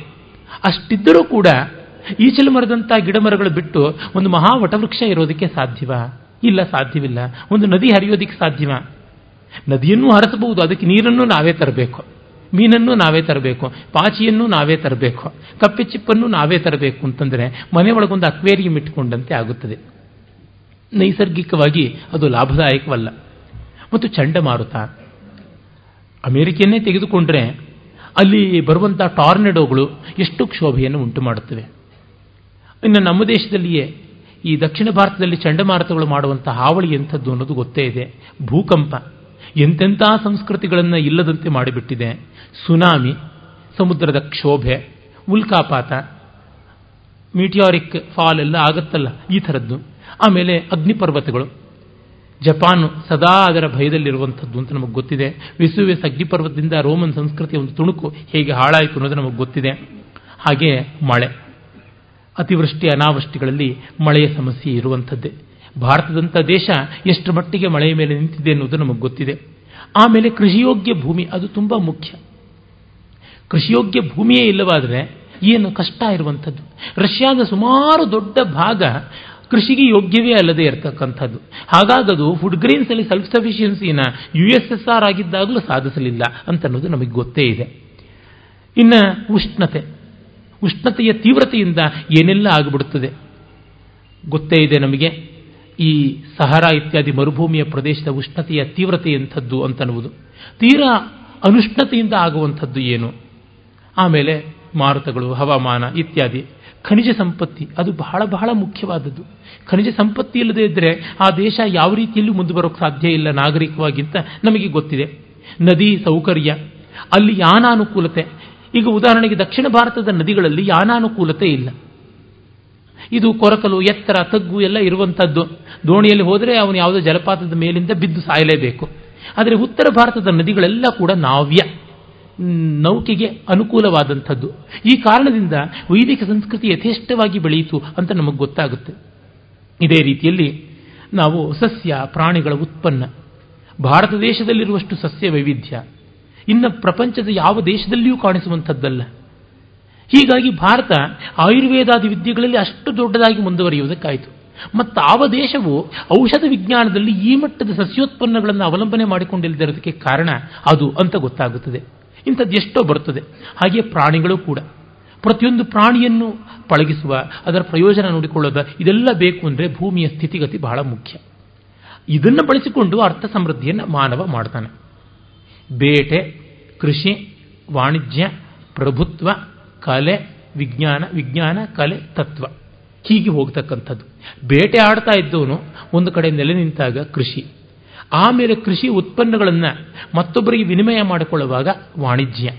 ಆ ವಿನಿಮಯ ಮಾಡಿಕೊಳ್ಳೋದಕ್ಕೆ ಒಂದು ವ್ಯವಸ್ಥೆ ಮಾಡಿಕೊಳ್ಳಬೇಕು ಅಂದಾಗ ಆಡಳಿತ, ಕಾನೂನು, ಆಗ ಪ್ರಭುತ್ವ. ಈ ಪ್ರಭುತ್ವ ಮತ್ತೂ ಚೆನ್ನಾಗಿ ಮುಂದುವರಿಯಬೇಕು ಅಂದರೆ ವೈಚಾರಿಕವಾದ ಚಿಂತನೆ, ಅದು ವಸ್ತು ವಿಜ್ಞಾನಾತ್ಮಕವಾಗಿ ಜೀವವಿಜ್ಞಾನಾತ್ಮಕವಾಗಿ ಹೋದಾಗ ಒಂದು, ಮತ್ತು ಅವುಗಳಿಂದ ಪ್ರಯೋಜನಾತ್ಮಕವಾಗಿ ಬಂದಾಗ ಮತ್ತೊಂದು, ತಂತ್ರಜ್ಞಾನ ಸೈನ್ಸ್ ಆ್ಯಂಡ್ ಟೆಕ್ನಾಲಜಿ ಹಾಗಲ್ಲದೆ, ಭಾವಮಾತ್ರವಾಗಿ ಹೋದಾಗ, ವಿನೋದ ವಿಕ್ಷೇಪ ರೂಪವಾಗಿ ಹೋದಾಗ ಕಲೆ. ಮತ್ತು ಗಂಭೀರವಾಗಿ ಇವುಗಳೆಲ್ಲದರ ಪರಮಾರ್ಥ ಏನು ಅಂತ ಯೋಚನೆ ಮಾಡೋಕ್ಕೆ ಹೋದಾಗ ತತ್ವ. ಹೀಗೆ ಬರುವಂಥದ್ದು. ಬೇಟೆ ಕೃಷಿ ಅನ್ನುವಲ್ಲಿ ನಾವು ಶೂದ್ರ ವೈಶ್ಯರ ಒಂದು ಓವರ್ಲ್ಯಾಪಿಂಗ್ ಆದಂಥ ಸ್ಥಿತಿಯನ್ನು ಕೃಷಿ ವಾಣಿಜ್ಯಗಳಲ್ಲಿ ಶೂದ್ರ ಮತ್ತು ವೈಶ್ಯರ ಇನ್ನೊಂದು ಓವರ್ಲ್ಯಾಪಿಂಗನ್ನು ಮತ್ತು ಪ್ರಭುತ್ವದಲ್ಲಿ ಕ್ಷಾತ್ರವನ್ನು, ಕಲೆ, ತತ್ವ ಇತ್ಯಾದಿಗಳಲ್ಲಿ ಬ್ರಾಹ್ಮವನ್ನು ನೋಡ್ತೀವಿ ಅಂತಂದರೆ ಮನುಷ್ಯ ಮೊದಲಿಗೆ ಶೂದ್ರನೇ ಆಗಿರ್ತಾನೆ. ಕಟ್ಟ ಕಡೆಗೆ ಬ್ರಾಹ್ಮವ ಆಗಬೇಕು ಅಂತನ್ನುವಂಥದ್ದು ದೃಷ್ಟಿ ಅಂತ ಗೊತ್ತಾಗುತ್ತದೆ. ಈ ಕಾರಣದಿಂದಲೇ ನಮ್ಮ ಪರಂಪರೆ ವಿಶ್ವದಲ್ಲಿ ಚಾತುರ್ವರ್ಣ್ಯ ಇದೆ ಅಂತ ಹೇಳ್ತು. ನೋಡಿ, ಒಬ್ಬ ವ್ಯಕ್ತಿಯನ್ನೇ ನೋಡಿದ್ರೆ ನಮಗೆ ಗೊತ್ತಾಗುತ್ತದೆ. ಆರಂಭದಲ್ಲಿ ಮಗು ಹೊಟ್ಟೆ ಬಟ್ಟೆಯನ್ನೇ ನೋಡಿಕೊಂಡು ಬಾಳಬೇಕಾಗಿರುತ್ತದೆ. ಆ ಸಂದರ್ಭದಲ್ಲಿ ಅದು ಅವಲಂಬಿಸಬೇಕಾದದ್ದು ಶೂದ್ರತ್ವ, ವೈಶ್ಯತ್ವ ಅವುಗಳನ್ನೇ. ಆಮೇಲೆ ತನ್ನ ಮೇಲೆ ತಾನು ಒಂದು ಹತೋಟಿ, ಶಿಸ್ತು, ವ್ಯವಸ್ಥೆ, ತಾನು ಮನೆ ಯಜಮಾನನೋ, ಯಜಮಾನತಿಯೂ ಆಗಿ ಮಕ್ಕಳು, ಮರಿ, ಇವರ ಮೇಲೆ ತನ್ನ ನಿಯಂತ್ರಣ ಹೀಗೆ ಮಾಡುವಲ್ಲಿ ಪ್ರಭುತ್ವದ ಕ್ಷಾತ್ರ ಬರುತ್ತದೆ. ಆಮೇಲೆ ಇವರು ದೊಡ್ಡವರಾದರು, ಅವರು ನನ್ನ ಕೈಯಲ್ಲಿರೋಲ್ಲ ಅವ್ರದ್ದು ಬೇರೆ ದಾರಿ ಆಯಿತು, ಅವರವರು ಒಂದು ಸಾಮ್ರಾಜ್ಯ ಮಾಡಿಕೊಂಡ್ರು ಅಂತಂದರೆ ಒಂದು ಕಡೆ ಮೂಲೆಯಲ್ಲಿ ಕೂತು ತತ್ವ ಚಿಂತನೆ ಮನನ ಅಂತ ಮಾಡಬೇಕಾಗುತ್ತದೆ. ಇದು ಟಿ ವಿ ಸೀರಿಯಲ್ ನೋಡೋದ್ರಿಂದ ಮೊದಲುಗೊಂಡು ಬ್ರಹ್ಮಜ್ಞಾನ ಪಡ್ಕೊಳ್ಳೋದ್ರವರೆಗೆ ಬ್ರಾಹ್ಮದ ಸ್ಥಿತಿ ಎಲ್ಲೆಲ್ಲಿವರೆಗೂ ಹೋಗಬಹುದು ಅಂತಂದರೆ ಜೀವನದ ಪ್ರತಿ ಹಂತದಲ್ಲಿಯೂ ಇದಿದೆ ಅಂತ ಗೊತ್ತಾಗುತ್ತದೆ. ಈ ವರ್ಣ ಪದ್ಧತಿಯನ್ನ ದೂಷಣೆ ಮಾಡೋದ್ರೊಳಗೆ ಏನಾದರೂ ಅರ್ಥ ಕಾಣುತ್ತದೆಯಾ? ಕಾಣುವಂಥದ್ದು ಅಲ್ಲ. ಆ ಕಾರಣದಿಂದಲೇ ನಾನು ಜಾತಿ ಅನ್ನುವುದು ಇಲ್ಲ ಅಂತೀನಿ, ವರ್ಣ ಅನ್ನುವುದನ್ನು ಇಲ್ಲ ಅಂತ ಹೇಳಿದ್ದಾರೆ ಮತ್ತೆ ಈ ಬೆಳವಣಿಗೆಯಲ್ಲಿ ಎಷ್ಟೆಷ್ಟೊಂದು ಸಂಶೋಧನೆಗಳು, ಎಷ್ಟೆಷ್ಟು ಒಂದು ಬಗೆಗಳು ಇವುಗಳೆಲ್ಲ ಆಗ್ತಾ ಹೋಗುತ್ತದೆ. ಒಂದೊಂದು ಆವಿಷ್ಕಾರ, ಒಂದೊಂದು ಸಂಶೋಧನೆ ಇಷ್ಟು ಹೊಸ ಹೊಸ ದಾರಿಗಳನ್ನು ತಂದುಕೊಡುತ್ತಿವೆ ಅಂದರೆ ನಾಗರಿಕತೆ ಸಂಸ್ಕೃತಿಗೆ ಯಾವ್ಯಾವ ರೀತಿಯೆಲ್ಲ ಸಹಕಾರಿಯಾಗ್ತಾ ಬರುತ್ತದೆ ಅನ್ನೋದು ನೋಡಬಹುದು. ಕೆಲವೊಂದನ್ನು ನೋಡಿ ಗಮನಿಸಬಹುದು. ಬೇಟೆ. ಬೇಟೆ ಕೂಡ ನಾಗರಿಕತೆಯ ಒಂದು ಅಂಶ. ಹೊಟ್ಟೆಪಾಡು ಹೇಗೆ ಅಂತ ಅನ್ನುವುದನ್ನು ನಿರ್ವಾಹ ಮಾಡಿಕೊಳ್ಬೇಕು ಅನ್ನುವಾಗಲೇ ಒಂದು ಚೋದನೆಯಿಂದ ಬಂದದ್ದಾಯಿತು ಬೇಟೆ. ಆ ಬೇಟೆಗೆ ಒಂದು ತಂತ್ರ ಅಂತ ಮಾಡಿಕೊಳ್ತಾನೆ. ಉದಾಹರಣೆಗೆ ಆನೆಯನ್ನು ಬೇಟೆಯಾಡುವುದು ಒಂದು ಥರ ಸಿಂಹವನ್ನು ಬೇಟೆಯಾಡುವುದು ಒಂದು ಥರ ಹಂದಿಯನ್ನು ಬೇಟೆಯಾಡುವುದು ಒಂದು ಥರ ಮೀನಿನ ಬೇಟೆ ಒಂದೊಂದು ತರಹ ಅಂತಾದಾಗ ಅವುಗಳ ಟೆಕ್ನಿಕ್ಸ್ ಡೆವಲಪ್ ಮಾಡಿಕೊಳ್ಳುವಲ್ಲಿ ನಾಗರಿಕತೆ ಕಾಣಿಸುತ್ತದೆ.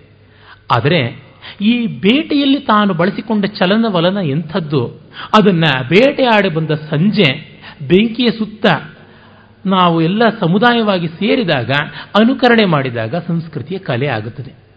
ಆ ಸಿಂಹ ಹೇಗೆ ಪಂಜಾಗಳನ್ನು ಚಾಚಿಕೊಂಡು ನನ್ನ ಮೇಲೆ ಹಾರಬೇಕು ಅಂತ ಬಂತು ಅಂತ ನಾನು ಅಭಿನಯಿಸಿ ತೋರಿಸುವಾಗ, ಅದು ಸಿಂಹಾಕರ್ಷಿತ, ಸಿಂಹಾಕ್ರಾಂತ ಅನ್ನುವ ಕರ್ಣದಲ್ಲಿ ಪರ್ಯವಸಾನವಾದರೆ ಸಂಸ್ಕೃತಿಯ ಮಟ್ಟಕ್ಕೆ ನಾಗರಿಕತೆ ಬರುವಂಥದ್ದಾಗುತ್ತದೆ. ಮತ್ತೆ, ಒಂದು ಬೆಂಕಿ. ಬೆಂಕಿಯಲ್ಲಿ ಏನೆಲ್ಲ ಮಾಡಿಕೊಳ್ಳಬಹುದು? ಬೆಂಕಿಯಲ್ಲಿ ಮಾಂಸ ಬೇಯಿಸೋದ್ರಿಂದ ಮೊದಲುಗೊಂಡು ಆಯುಧವನ್ನು ನಿರ್ಮಾಣ ಮಾಡಿಕೊಳ್ಳಬಹುದು, ಮಣ್ಣಿನ ಪಾತ್ರೆಗಳನ್ನು ಕರಗದಂತೆ ಸುಡಬಹುದು ಅನ್ನೋದರಿಂದ ತೊಡಗಿಸಿಕೊಂಡು ಬೆಂಕಿಯನ್ನು ಆರಾಧನೆ ಮಾಡಿ ಈ ಅಗ್ನಿಯಲ್ಲಿ ಹಾಕಿದಂಥ ವಸ್ತು ನನಗೆ ತಿರುಗಿ ಬರೋಲ್ಲ. ಆದರೂ ನಾನು ಹಾಕಿ ಇದಂ ನಮಮ ಅನ್ನುವ ಸಂಕಲ್ಪ ತ್ಯಾಗದ ಮೂಲಕವಾಗಿ, ಪ್ರತಿಫಲ ನೀಕ್ಷೆ ಮಾಡದೇ ಇರುವ ಮೂಲಕವಾಗಿ ಯಜ್ಞತತ್ವದ ಪರಿಭಾವನೆ ಮಾಡಿಕೊಳ್ತೀನಿ ಎನ್ನುವ ಸಂಸ್ಕೃತಿಗೆ ಬಂದು ಮುಟ್ಟುತ್ತದೆ.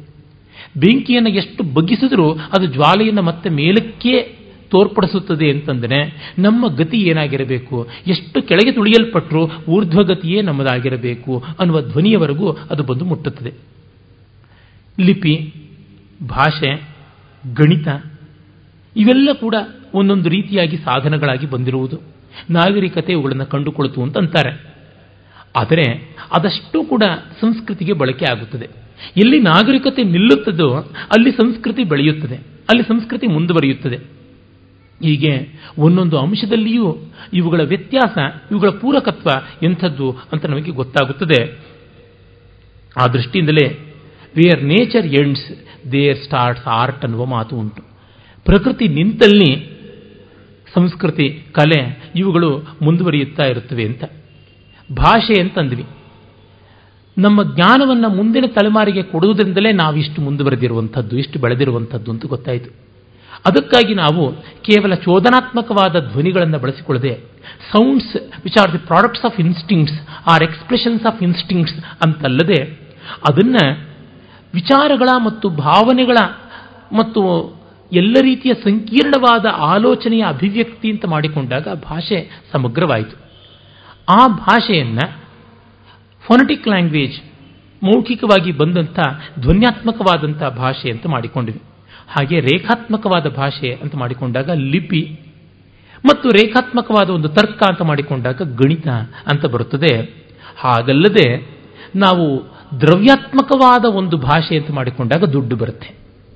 ಲ್ಯಾಂಗ್ವೇಜ್ ಆಫ್ ಮ್ಯಾಟರ್ ಅಂದಾಗ ದುಡ್ಡು ಮನಿ ಬರುತ್ತೆ. ಹೀಗೆ ನೋಡಿದಾಗ ಭಾಷೆ ಯಾವ್ಯಾವ ರೀತಿ ಬೆಳೆದು ಬಂದಿದೆ ಅನ್ನುವಂಥದ್ದು ಕೂಡ ನಮಗೆ ತಿಳಿಯುತ್ತದೆ. ಈ ರೀತಿ ನಾಗರಿಕತೆ, ಸಂಸ್ಕೃತಿಗಳ ವ್ಯತ್ಯಾಸಗಳನ್ನು ನಾವು ಗಮನಿಸ್ತಾ ಹೋಗಬಹುದು. ಇನ್ನು ಬೇಕಾದಷ್ಟು ಉಂಟು. ಮತ್ತೆ ನಾವು ನಾಗರಿಕತೆ, ಸಂಸ್ಕೃತಿಯ ವಿವರಗಳನ್ನು ನೋಡೋದಿದ್ದಾಗ ಸಂಸ್ಕೃತಿ ಆತ್ಮ ಆದರೆ ನಾಗರಿಕತೆ ದೇಹ. ಒಂದನ್ನು ಒಂದು ಬಿಟ್ಟಿರೋದಿಲ್ಲ. ಆದರೆ ಆತ್ಮ ಇಲ್ಲೆಲ್ಲೂ ಇದೆ. ಆದರೆ ಆತ್ಮದ ಅರಿವು ಮಾಡಿಕೊಳ್ಳಕ್ಕೂ ನಮಗೆ ದೇಹವೇ ಬೇಕು. ಹಾಗಂತಂದರೆ ನಾವು ಸಂಸ್ಕೃತಿಯಲ್ಲಿ ಬೆಳೆಯಬೇಕು ಅಂದರೂ ನಮಗೆ ನಾಗರಿಕತೆ ಬೇಕೇ ಬೇಕಾಗುತ್ತದೆ. ಈ ಕಾರಣದಿಂದಲೇ ನಾಗರಿಕತೆಯನ್ನು ನಾವು ನಿರಾಕರಿಸೋದಿಲ್ಲ. ಸಂಸ್ಕೃತಿ ಎನ್ನುವಲ್ಲಿ ನಾಗರಿಕತೆಯನ್ನು ಒಪ್ಪಿಯೇ ಮುಂದುವರಿತೀವಿ. ಆದರೆ ನಾಗರಿಕತೆಯ ಪರಮೋದ್ದೇಶ ಇರುವುದು ಸಂಸ್ಕೃತಿಯಲ್ಲಿ ಪರ್ಯವಸಾನ ಆಗೋದ್ರೊಳಗೆ ಅಂತ ಗೊತ್ತಾಗುತ್ತದೆ. ಇನ್ನೂ ಒಂದು ವಿಶೇಷ. ಸಂಸ್ಕೃತಿ ಪರಂಪರೆಯನ್ನು ಮತ್ತು ಸಂಪ್ರದಾಯವನ್ನು ಎರಡನ್ನೂ ಅಂಗೀಕರಿಸುತ್ತದೆ. ನಾಗರಿಕತೆ ಒಂದು ರೀತಿ ಸೆಲೆಕ್ಟಿವ್ ಕೆಲವೊಮ್ಮೆ ಸಂಪ್ರದಾಯ ಕನ್ವೆನ್ಷನ್ ಅಂತ, ಕೆಲವೊಮ್ಮೆ ಪರಂಪರೆಯನ್ನು ಹೆರಿಟೇಜ್ ಅಂತ, ಅನುಕೂಲ ಕಂಡಂತೆ ಆಯ್ಕೆ ಮಾಡಿಕೊಳ್ಳುತ್ತದೆ. ಕಾರಣ, ನಾಗರಿಕತೆಯಲ್ಲಿ ಒಂದು ಮಟ್ಟದ ಜಾಣ್ಮೆ ಉಂಟು. ಆದರೆ ಸಂಸ್ಕೃತಿಯಲ್ಲಿ ವಿಶೇಷವಾದ ಕಾಣ್ಮೆ ವಿಷನ್ ಇರುತ್ತದೆ. ಈ ವ್ಯತ್ಯಾಸಗಳನ್ನು ನಾವು ಗಮನಿಸಿಕೊಳ್ಳಬೇಕಾಗುತ್ತದೆ. ಮತ್ತೆ ನಾಗರಿಕತೆ ಅನ್ನೋದು ಪ್ರಗತಿ. ಇಟ್ ಈಸ್ ಆಲ್ವೇಸ್ ಲೀನಿಯರ್ ಅರೆ ಸಂಸ್ಕೃತಿ ವಿಕಾಸ. It is in all directions ಸರ್ವತೋಮುಖಿಯಾದಂಥದ್ದು ಸಂಸ್ಕೃತಿ. ನಾಗರಿಕತೆ ಏಕಮುಖಿಯಾಗಿ ಹೀಗೆ ಬೆಳೀತಾ ಹೋಗುತ್ತದೆ. ಹಾಗಾಗಿ ನಾವು ಬೇರೆ ಬೇರೆ ಕಾಲಗಳಿಗೆ ಹೋದರೆ ನಾಗರಿಕತೆ ವ್ಯತ್ಯಾಸಗಳನ್ನು ಕಾಣಬಹುದು. ಆದರೆ ಸಂಸ್ಕೃತಿಯ ವ್ಯತ್ಯಾಸಗಳನ್ನು ಕಾಣ್ತೀವ? ಉದಾಹರಣೆಗೆ ನಮ್ಮ ದೇಶದಲ್ಲಿಯೇ ಯಾವುದೋ ಕಾಲಕೋಶ ಟೈಮ್ ಮೆಷಿನ್ ನಮಗೆ ಸಿದ್ಧವಾಗುತ್ತದೆ ಅಂತಂದರೆ ಹೋಗ್ತೀವಿ. ನಾನೀಗ ಕಾಳಿದಾಸನ ಕಾಲಕ್ಕೆ ಹೋಗ್ತೀನಿ ಅಂತಂದರೆ ಕಾಳಿದಾಸನ ಕಾಲದಲ್ಲಿ ಫೋನ್ ಇಲ್ಲ ಫ್ಯಾನ್ ಇಲ್ಲ. ಆದರೆ ಅವನು ಆರ್ಯ, ಕದ ಆಗತೋಸಿ, ಕಿಂ ಕಾರಣಂ, ಕಿಂ ತವ ನಾಮ, ಕುತ್ರ ಜನ್ಮ, ಕಿಂ ಲಭ್ಯತೆ, ಕಿಂ ಖಾದ್ಯತೆ ಅಂತ ಒಳ್ಳೆಯ ಮಾತುಗಳನ್ನು ಕೇಳುವಲ್ಲಿ ಈಗಲೂ ಅದೇ ಉಳಿದಿರೋದು, ಇನ್ನು ಹೆಚ್ಚೇ ಉಳಿದಿದೆಯೋ ಏನೋ ಅಂತ ಅನಿಸುತ್ತದೆ ಹೀಗೆ ನೋಡಿದಾಗ ಸಂಸ್ಕೃತಿಯಲ್ಲಿ ಮಾನವನ ಅಂತಃಸತ್ವ ಆದ ಕಾರಣ ತೊಡಕಿರೋದಿಲ್ಲ. ಯಾಕೆ? ಒಂದು ಸರಳವಾದ ಯೋಚನೆ ಮಾಡಿ. ಒಂದು ಕಾದಂಬರಿಯಲ್ಲಿ ನಾಗರಿಕತೆಯ ವಿವರಗಳನ್ನೇ ಜಾಸ್ತಿ ತುಂಬಿದರೆ ಒಂದು ನೂರು ವರ್ಷ ಆದಮೇಲೆ ಅಲ್ಲಿಯ ಪ್ರತಿಯೊಂದು ಪದಕ್ಕೂ ಒಂದೊಂದು ಫುಟ್ನೋಟ್ ಹಾಕಬೇಕಾಗುತ್ತದೆ. ಉದಾಹರಣೆಗೆ ಯಾವುದೋ ಒಂದು ನೂರು ವರ್ಷದ ಹಿಂದಿನ ಒಂದು ಘಟನೆಯನ್ನು ಆಧರಿಸಿಕೊಂಡು ಕಾದಂಬರಿಯನ್ನು ಬರಿತಾ ಇದ್ದಾನೆ ಅಂತಂದರೆ ಆಗ ಇರುವಂಥ ವಸ್ತುಗಳೇ ಬೇರೆ ರೀತಿಯಾದದ್ದು. ಕಡಗೋಲಿನಿಂದ ಅವನು ಹೊಡೆದ ಅಂತಂದರೆ ಕೆಳಗಡೆಗೆ ಕಡೆಗೋಲು ಅಂದರೆ ಹಾಲನ್ನು ಹೆಪ್ಪು ಹಾಕಿದರೆ ಬರುವ ಮೊಸರನ್ನು ಅದರಲ್ಲಿರುವ ಕೊಬ್ಬಿನ ಅಂಶವನ್ನು ತೆಗೆಯಬೇಕು ಅಂತ ಅದನ್ನು ಕ್ಷೋಭೆಗೊಳಿಸುವುದಕ್ಕಾಗಿ ಮರದ ಒಂದು ಸಾಧನವನ್ನು ಮಾಡಿಕೊಳ್ತಾ ಇದ್ರು. ಅದಕ್ಕೆ ಕಡೆಗೋಲು ಅಂತ ಹೆಸರು ಅಂತ ಹೇಳ್ಬಿಟ್ಟು ಅದರ ಒಂದು ಶೇಪನ್ನು ಹಾಕಬೇಕಾಗುತ್ತದೆ. ಅಂದರೆ ಎಷ್ಟು ಬೇಗ ಔಟ್ಡೇಟೆಡ್ ಆಗಿಬಿಡುತ್ತದೆ ಸಿವಿಲೈಸೇಷನ್ ಅನ್ನುವುದು ನಮಗೆ ಗೊತ್ತಿದೆ. ಆದರೆ ಸಂಸ್ಕೃತಿ ಹಾಗಲ್ಲ. ಏಕೆಂದರೆ ಸಂಸ್ಕೃತಿಯಲ್ಲಿ ಭಾವಾಂಶ ಆಗಿದ್ದರಿಂದ ಹೊಡೆದದ್ದು ಅನ್ನೋದಕ್ಕೆ ಯಾರು ಹೇಳಬೇಕಾಗಿಲ್ಲ. ಇವನು ಹೊಡೆದದ್ರಿಂದ ಅವನಿಗೆ ನೋವಾಯಿತು ಅನ್ನೋದನ್ನು ಯಾರು ಹೇಳಬೇಕಾಗಿಲ್ಲ. ನೋವಿಗೆ ಯಾರು ಫುಟ್ನೋಟ್ ಕೊಡಬೇಕಾಗಿಲ್ಲ. ಅದು ಸಂವೇದನೆಗೆ ಸಂಬಂಧಪಟ್ಟದ್ದು. ಈ ದೃಷ್ಟಿಯಿಂದ ಕಂಡರೂ ನಮಗೆ ಗೊತ್ತಾಗುತ್ತದೆ ಸಂಸ್ಕೃತಿ ಸರ್ವತೋಮುಖವಾಗಿ ವಿಕಾಸ ಆಗುವಂಥದ್ದಾದ್ದರಿಂದ ಅದು ಸ್ವಯಂ ಸಿದ್ಧವಾಗಿ ನಿಲ್ಲುತ್ತದೆ, ಲೀನಿಯರ್ ಆಗಿ ಉಳಿಯುವಂಥದ್ದಲ್ಲ ಅನ್ನುವುದನ್ನು ನಾವು ನೋಡಿಕೊಳ್ಳಬಹುದು. ದೇಶಕಾಲ ವಸ್ತುಗಳ ಪರಿಚ್ಛೇದದ ಮೇಲೆಯೇ ನಾಗರಿಕತೆ ಬೆಳೆದರೆ, ಸಂಸ್ಕೃತಿ ದೇಶಕಾಲ ವಸ್ತು ಪರಿಚ್ಛೇದಗಳನ್ನು ತನ್ನ ಸಾಕ್ಷಾತ್ಕಾರಕ್ಕಾಗಿ ಬಳಸಿಕೊಂಡು ಅಧಿಗಮಿಸುತ್ತದೆ ಅಂತನ್ನೋದು ಗೊತ್ತಾಗುತ್ತದೆ.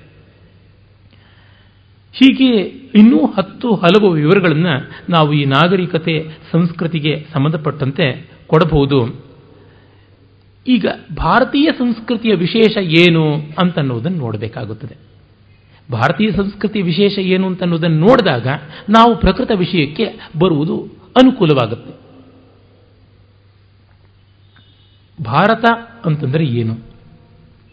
ಅದು ಒಂದು ಭೂಪ್ರದೇಶ ಅಂತಂತೀವಿ. ಈ ದಿವಸ ಬೆಳಗ್ಗೆ ನನ್ನ ಪರಿಚಿತ ಒಬ್ಬ ಹುಡುಗ ಹೇಳ್ದ, ಅಣ್ಣ, ಇದನ್ನ ಉಪಖಂಡ ಅಂತ ಕರೀತಾರೆ ನಿಜವೇ ಅಂತ. ಏನು ಹಾಗಂದ್ರೆ ಅಂತ. ಕನ್ನಡ ಮಾಧ್ಯಮದ ವಿದ್ಯಾರ್ಥಿ, ನಾನು ಹೇಳಿದೆ, ಉಪಖಂಡ, ಸಬ್ಕಾಂಟಿನೆಂಟ್ ಅನ್ನೋದರ ಅನುವಾದವಪ್ಪ. ಆದರೆ ಈ ಶಬ್ದ ಬಳಸುವುದು ತಪ್ಪು. ಪಾಶ್ಚಾತ್ಯರಿಗೆ ಭಾರತೀಯ ಸಂಸ್ಕೃತಿಯ ಅಖಂಡಲ್ಯವನ್ನು ಅಖಂಡತೆಯನ್ನು, ಆಭಿಜಾತ್ಯವನ್ನ ಅರ್ಥ ಮಾಡಿಕೊಳ್ಳೋಕ್ಕಾಗದೆ ಇದು ಒಂದು ಜಾಗವಲ್ಲ, ಒಂದು ದೇಶವಲ್ಲ, ಒಂದು ಪ್ರಾಂತವಲ್ಲ, ಅನೇಕ ಪ್ರಾಂತಗಳ ಕಲಬೆರಕೆ ಅಂತ ಅಂದುಕೊಂಡು ಸಬ್ ಕಾಂಟಿನೆಂಟ್ ಅಂತ ಹೇಳ್ಬಿಟ್ಟು ಅಂತಂದ್ರು. ಇದನ್ನು ವಸ್ತುತಃ ನಾವು ರಾಷ್ಟ್ರ ಅಂತ ಕರೀಬೇಕು. ನೇಷನ್ ಅಂತ ಕರೀಬೇಕು. ಮೊದಲಿಂದಲೂ ಹಾಗೇನೆ. ವರ್ಷ ಅನ್ನುವಲ್ಲಿ ಆ ಅರ್ಥ ಉಂಟು.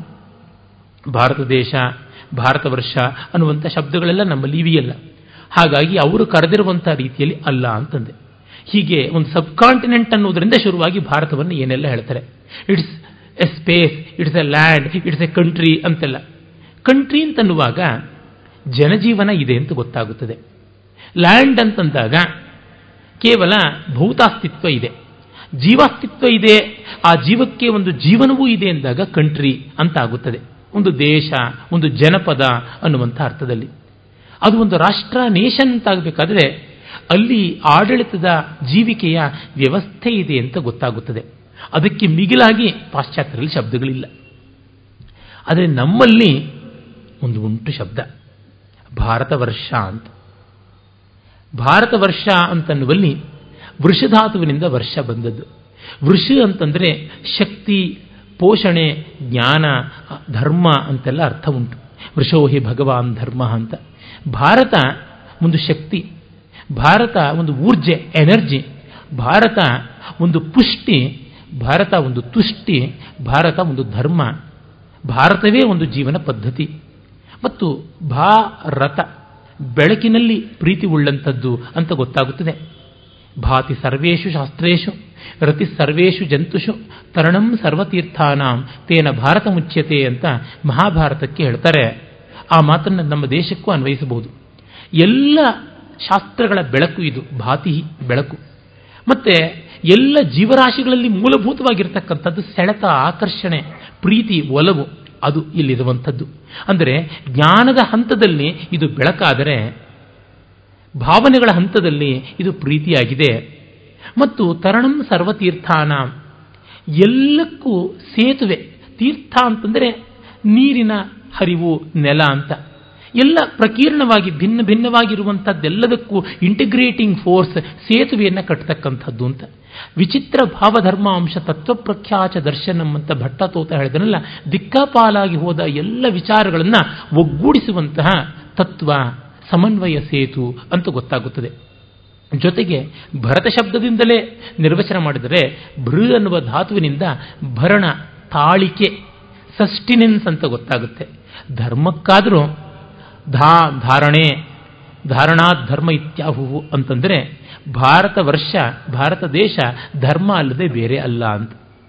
ನಾಗರಿಕತೆಯ ಮುಖ್ಯ ಲಕ್ಷಣ ಅರ್ಥಕಾಮಗಳ ವ್ಯವಸ್ಥಿತವಾದ ಬೆಳವಣಿಗೆ. ಆದರೆ ಸಂಸ್ಕೃತಿ ಅರ್ಥಕಾಮಗಳ ವ್ಯವಸ್ಥಿತವಾದ ಬೆಳವಣಿಗೆಗೆ ಬೇಕಾಗಿರುವ ಧರ್ಮದ ಒಂದು ಮುಖವಾದ ವ್ಯವಹಾರ ದಂಡ. ಅದಕ್ಕೂ ಮೀರಿ ಆಚಾರ ಮತ್ತು ಪ್ರಾಯಶ್ಚಿತ್ತ ಅಂತ ಇನ್ನೆರಡು ಪಾದಗಳಿವೆ ಅಂತ ತೋರ್ಪಡಿಸುತ್ತದೆ. ನಾವು ಇನ್ನೊಬ್ಬರಿಗೆ ಸರಿಯಾಗಿದ್ದರೆ ಸಾಕಪ್ಪ ಅಂತನ್ನುವುದು ನಾಗರಿಕತೆ, ಆದರೆ ನಾವು ನಮಗೂ ಸರಿಯಾಗಿರಬೇಕು ಅನ್ನುವುದು ಸಂಸ್ಕೃತಿ. ನಾವು ನಮಗೂ ಸರಿಯಾಗಿರಬೇಕು ಅನ್ನುವುದು ಆಚಾರ. ನಾವು ನಮಗೂ ತಪ್ಪಿಕೊಂಡಾಗ ಪ್ರಾಯಶ್ಚಿತ್ತ. ನಾವು ಇನ್ನೊಬ್ಬರಿಗೆ ತಪ್ಪಿ ನಡೆದಾಗ ದಂಡ ಅನ್ನುವಂಥದ್ದು ಗೊತ್ತೇ ಇದೆ. ಹಾಗಾಗಿ ಧರ್ಮ ಚತುಷ್ಪಾತ್. ಧರ್ಮ ಚತುಷ್ಪದಿ. ದ್ವಿಪದಿ ಅಲ್ಲ. ಅಂದರೆ ನಮ್ಮಲ್ಲಿ ಶಮ್ನೋಸ್ತು ದ್ವಿಪದೇ, ಶಂಚತುಷ್ಪದೇ ಅಂತಿವಲ್ಲ. ಈ ದ್ವಿಪದಿಗಳು ಸೆಕ್ಯುಲರಿಸ್ಟ್ಗಳು ಚತುಷ್ಪದಿಗಳು ಸ್ಪಿರಿಚುಲಿಸ್ಟ್ಗಳು ಅಂತ. ಹೀಗಾಗಿ ನಾಲ್ಕು ಕಾಲು ಊರಿ ಭದ್ರವಾಗಿ ನಿಲ್ತಕ್ಕಂಥವ್ರು. ಒಂದು ನೋಡಬೇಕು, ಈ ದ್ವಿಪದಿಗಳಿಗೆ ತುಂಬ ಕಾಡತಕ್ಕಂಥ ರೋಗ ಯಾವುದು ಅಂದರೆ ಬ್ಯಾಕ್ ಪೇನ್ ನಮ್ಮ ಬೆನ್ನು ಮೂಳೆಗೆ ಸಂಬಂಧಪಟ್ಟಂಥ ಈ ವರ್ಟಿಬ್ರಲ್ ಕಾಲಮ್ ಯಾವುದಿದೆ, ಅದಕ್ಕೆ ಸಂಬಂಧಪಟ್ಟ ಸಮಸ್ತ ರೋಗಗಳಿಗೂ ಕಾರಣ ಮನುಷ್ಯ ಕಾಲ ಮೇಲೆ ನಿಂತದ್ದೇ ಕೈಯಿನ ಆಧಾರ ಬಿಟ್ಟು ಅಂತಂತಾರೆ. ಅಂದರೆ ಬೆನ್ನು ಮೂಳೆ ಎನ್ನುವಲ್ಲಿ ನಮಗೆ ಒತ್ತಾಸೆಯಾಗಿ ನಿಂತ ಬೆಂಬಲ ಅಂತ ಗೊತ್ತಾಗುತ್ತದೆ. ಈ ಸೆಕ್ಯುಲರಿಸ್ಟ್ಗಳಿಗೆ ಬೆಂಬಲ ಇಲ್ಲ. ಅವರು ಬರೀ ಬಾಯಿಬಲದಿಂದಲೇ ಇರ್ತಾರೆ. ಇವತ್ತು ನೋಡಿ ಪತ್ರಿಕೆಯಲ್ಲಿ ಹಲವು ಕೆಲವರೆಲ್ಲರೂ ಕೂಡ ಒಂದು ದೊಡ್ಡ ಉದ್ಘೋಷಣೆ ಮಾಡಿದ್ದಾರೆ ಸಂಸ್ಕೃತ ವಿಶ್ವವಿದ್ಯಾಲಯ ಅಸಾಧು ಅಂತ ಹೇಳಿಬಿಟ್ಟು. ಅವರು ಇನ್ಯಾರು? ಬಾಯಿಬಲ ಇದ್ದು ಬೆಂಬಲ ಇಲ್ಲದೆ ಇರತಕ್ಕಂಥದ್ದು ಸ್ಪೈನ್ಲೆಸ್ ಪೀಪಲ್ ಅಂತ ನಾವು ಏನು ಹೇಳ್ತೀವಿ? ಅವರೇ ಇನ್ಯಾರೂ ಅಲ್ಲ. ಆದರೆ ಆಧ್ಯಾತ್ಮಿಕವಾದಿಗಳು, ಅಧ್ಯಾತ್ಮವಾದಿಗಳು they are people of spine ಬೆನ್ನುಮೂಳೆಯನ್ನು ಉಳ್ಳಂಥವರು. They are real vertebrates phylum Chordata ಅವರಿಗೆ. ಇವರು ಅಲ್ಲ. ಇವರು ಅಮೀಬಾ ತರಹ. ಯಾವ ಆಕಾರ ಬೇಕಾದರೆ ಆ ಆಕಾರ ತಾಳಬಲ್ಲಂಥವರು. ಯಾವ ಗಾಳಿಗೆ ಬೇಕಾದರೂ ತೂರಿಕೊಳ್ಳಬಲ್ಲಂಥವರು. ಗೋಸುಂಬೆಗಳು ಅಂತ ಕೂಡ ಕರೆಯಬಹುದಾದದ್ದು ಆದರೆ ಈ ಭಾರತೀಯ ಸಂಸ್ಕೃತಿಯ ಲಕ್ಷಣ ಹಾಗಲ್ಲ. ಸಂಸ್ಕೃತಿಯ ಮಹಾಲಕ್ಷಣವೇ ಹಾಗಲ್ಲ ಅನ್ನುವಂಥದ್ದು ನಮಗೆ ಗೋಚರವಾಗುತ್ತದೆ. ಈ ದೃಷ್ಟಿಯಿಂದ ಕಂಡಾಗ ಚತುಷ್ಪಾತ್ತಾದಂಥ ಧರ್ಮವನ್ನು ಅಂಗೀಕಾರ ಮಾಡುವಂಥದ್ದು ಸಂಸ್ಕೃತಿ. ಈ ಆಚಾರ ಮತ್ತು ಪ್ರಾಯಶ್ಚಿತ್ತಗಳ ಆಯಾಮದಿಂದಲೇ ಅಧ್ಯಾತ್ಮದ ಮುಖ್ಯ ಸ್ವರೂಪ ಮೋಕ್ಷ ಕೂಡ ಗೋಚರವಾಗುತ್ತದೆ. ಅದೇ ವ್ಯವಹಾರ ಮತ್ತು ದಂಡಗಳಲ್ಲಿ ಮೋಕ್ಷ ಬೇಕು ಅಂತ ಇಲ್ಲ. ಕಾರಣ ಮೋಕ್ಷ ತನ್ನನ್ನು ತಾನು ಕಾಣುವ, ತನ್ನನ್ನು ತಾನು ಬಿಡುಗಡೆ ಮಾಡಿಕೊಳ್ಳುವುದು. ವ್ಯವಹಾರದಲ್ಲಿ ಸೆರೆಮನಿಲಿದ್ದ ಕಳ್ಳ ಅವಧಿ ಪೂರ್ಣ ಮಾಡಿದ ಮೇಲೆ ಸೆರೆಮನಿ ಅಧಿಕಾರಿ ಅವನನ್ನು ಬಿಡುಗಡೆ ಮಾಡ್ತಾನೆ. ಅಲ್ಲಿಯ ಮೋಕ್ಷ ಅದೇ ಮಟ್ಟದ್ದು. ಆದರೆ ಇಲ್ಲಿಯ ಮೋಕ್ಷ ಹಾಗಲ್ಲ. ಈ ದೇಹಕ್ಕಿಂತ ಅತಿರಿಕ್ತವಾದ ಚೈತನ್ಯ ನಾನು ಅಂತ ತಿಳ್ಕೊಳ್ಳುವಂಥದ್ದಕ್ಕೆ ಬರುವಂಥದ್ದು ಅಂತ ಗೋಚರವಾಗುತ್ತದೆ. ಈ ದೃಷ್ಟಿಯಿಂದ ಕಂಡಾಗ ಭಾರತ ಅನ್ನುವಲ್ಲಿ, ಭಾರತ ವರ್ಷ ಅಂತನ್ನುವಲ್ಲಿ ಭೃಧಾತುವಿನಿಂದ ಬಿಭ್ರತಿ ಅನ್ನುವ ಅರ್ಥದಲ್ಲಿ ಭಾರತ ಅನ್ನುವಂಥದ್ದು ಗೊತ್ತಾಗುತ್ತದೆ. ವಾಯುಪುರಾಣದಲ್ಲಿ ಒಂದು ಮಾತು ಬರುತ್ತೆ. ಭರಣಾಚ್ಚ ಪ್ರಜಾನಾಂ ವೈ ಮನುರ್ಭರತ ಉಚ್ಯತೆ, ನಿರುಕ್ತ ವಚನಾಚ್ಚೈವ ವರ್ಷಂ ತದ್ ಭಾರತಂ ಸ್ಮೃತಂ. ಎಲ್ಲ ಜೀವರಾಶಿಗಳನ್ನು ಕಾಪಾಡುವುದರಿಂದ ಪ್ರಜಾ ಅಂದರೆ ಸಂತಾನ ಅಂತ ಅರ್ಥ. ಸಬ್ಜೆಕ್ಟ್ಸ್ ಅಂತ ಯಾರಿದ್ದಾರೆ ಅವರನ್ನ ಮಕ್ಕಳಂತೆ ನೋಡಿಕೊಳ್ತಕ್ಕಂಥವನು ರಾಜ. ಜೊತೆಗೆ ಈ ರಾಜ ಹುಟ್ಟುವುದು ಎಲ್ಲಿಂದ? ಮಹಾಜನಗಳಿಂದ. ಮಹಾಂತಹ ಜನಯಂತಿಚ ಇತಿ ಮಹಾಜನಾ ತಾವು ದೊಡ್ಡವರು ಹೌದು, ಹುಟ್ಟಿಸುವವರು ಹೌದು, ಯಾರನ್ನ ರಾಜನನ್ನು ಹುಟ್ಟಿಸ್ತಾರೆ? ಅಂದರೆ ಪ್ರಜೆಗಳು ಚುನಾವಣೆ ಮಾಡಿ ಒಂದು ಪ್ರಭುತ್ವವನ್ನು ತಂದಾಗ ಅವರು ತಂದೆ ಆಗ್ತಾರೆ. ಈ ಪ್ರಜಾಪ್ರತಿನಿಧಿಗಳು ಆಳುವವರು ಯಾರಿದ್ದಾರೆ? ಅವರಿಗೆ ತಂದೆಯರಾಗ್ತಾರೆ ಅಂದರೆ ಪ್ರಜಾ ವ್ಯವಸ್ಥೆಯಲ್ಲಿ ಪ್ರಜಾಪ್ರಭುತ್ವದಲ್ಲಿ ಡೆಮಾಕ್ರಸಿಯಲ್ಲಿ ಮತ್ತೂ ವಿಶೇಷವಾಗಿ ಗೊತ್ತಾಗುತ್ತೆ. ಪ್ರಜಾ ಜನಯಂತೀತಿ ತೇ ಜನಾ ಪ್ರಜಾ ತಾಹ ಪ್ರಜಾ ಜನಾಸ್ತೇ ಭವಂತಿ. ಆಮೇಲೆ ಆ ರಾಜನಿಗೆ ಇವರು ಜನಕನಾದವರು, ರಾಜನ ಕೈಯಲ್ಲಿ ಆಳಿಸಿಕೊಳ್ತಾರೆ ಎನ್ನುವಲ್ಲಿ ಪ್ರಜೆಗಳು ಆಗ್ತಾರೆ ಅಂತ. ಇದು ಹೇಗೆ? ಒಂದು ಮರದ ಬೀಜವೇ ಮತ್ತೊಂದು ಮರಕ್ಕೆ ತಂದೆಯೂ ಆಗುತ್ತದೆ ಎನ್ನುವ ಅವಿಚ್ಛಿನ್ನವಾದ ಅನಾದಿಯಾದಂಥ ಪರಂಪರೆಯ ಸಂಕೇತವಾಗುತ್ತದೆ. ಅವರೇ ತಂದೆಯೂ ಆಗುತ್ತಾರೆ ಅವರೇ ಮಕ್ಕಳು ಆಗುತ್ತಾರೆ ಅಂತ ಅನ್ನೋದು ಗೊತ್ತಿದೆ.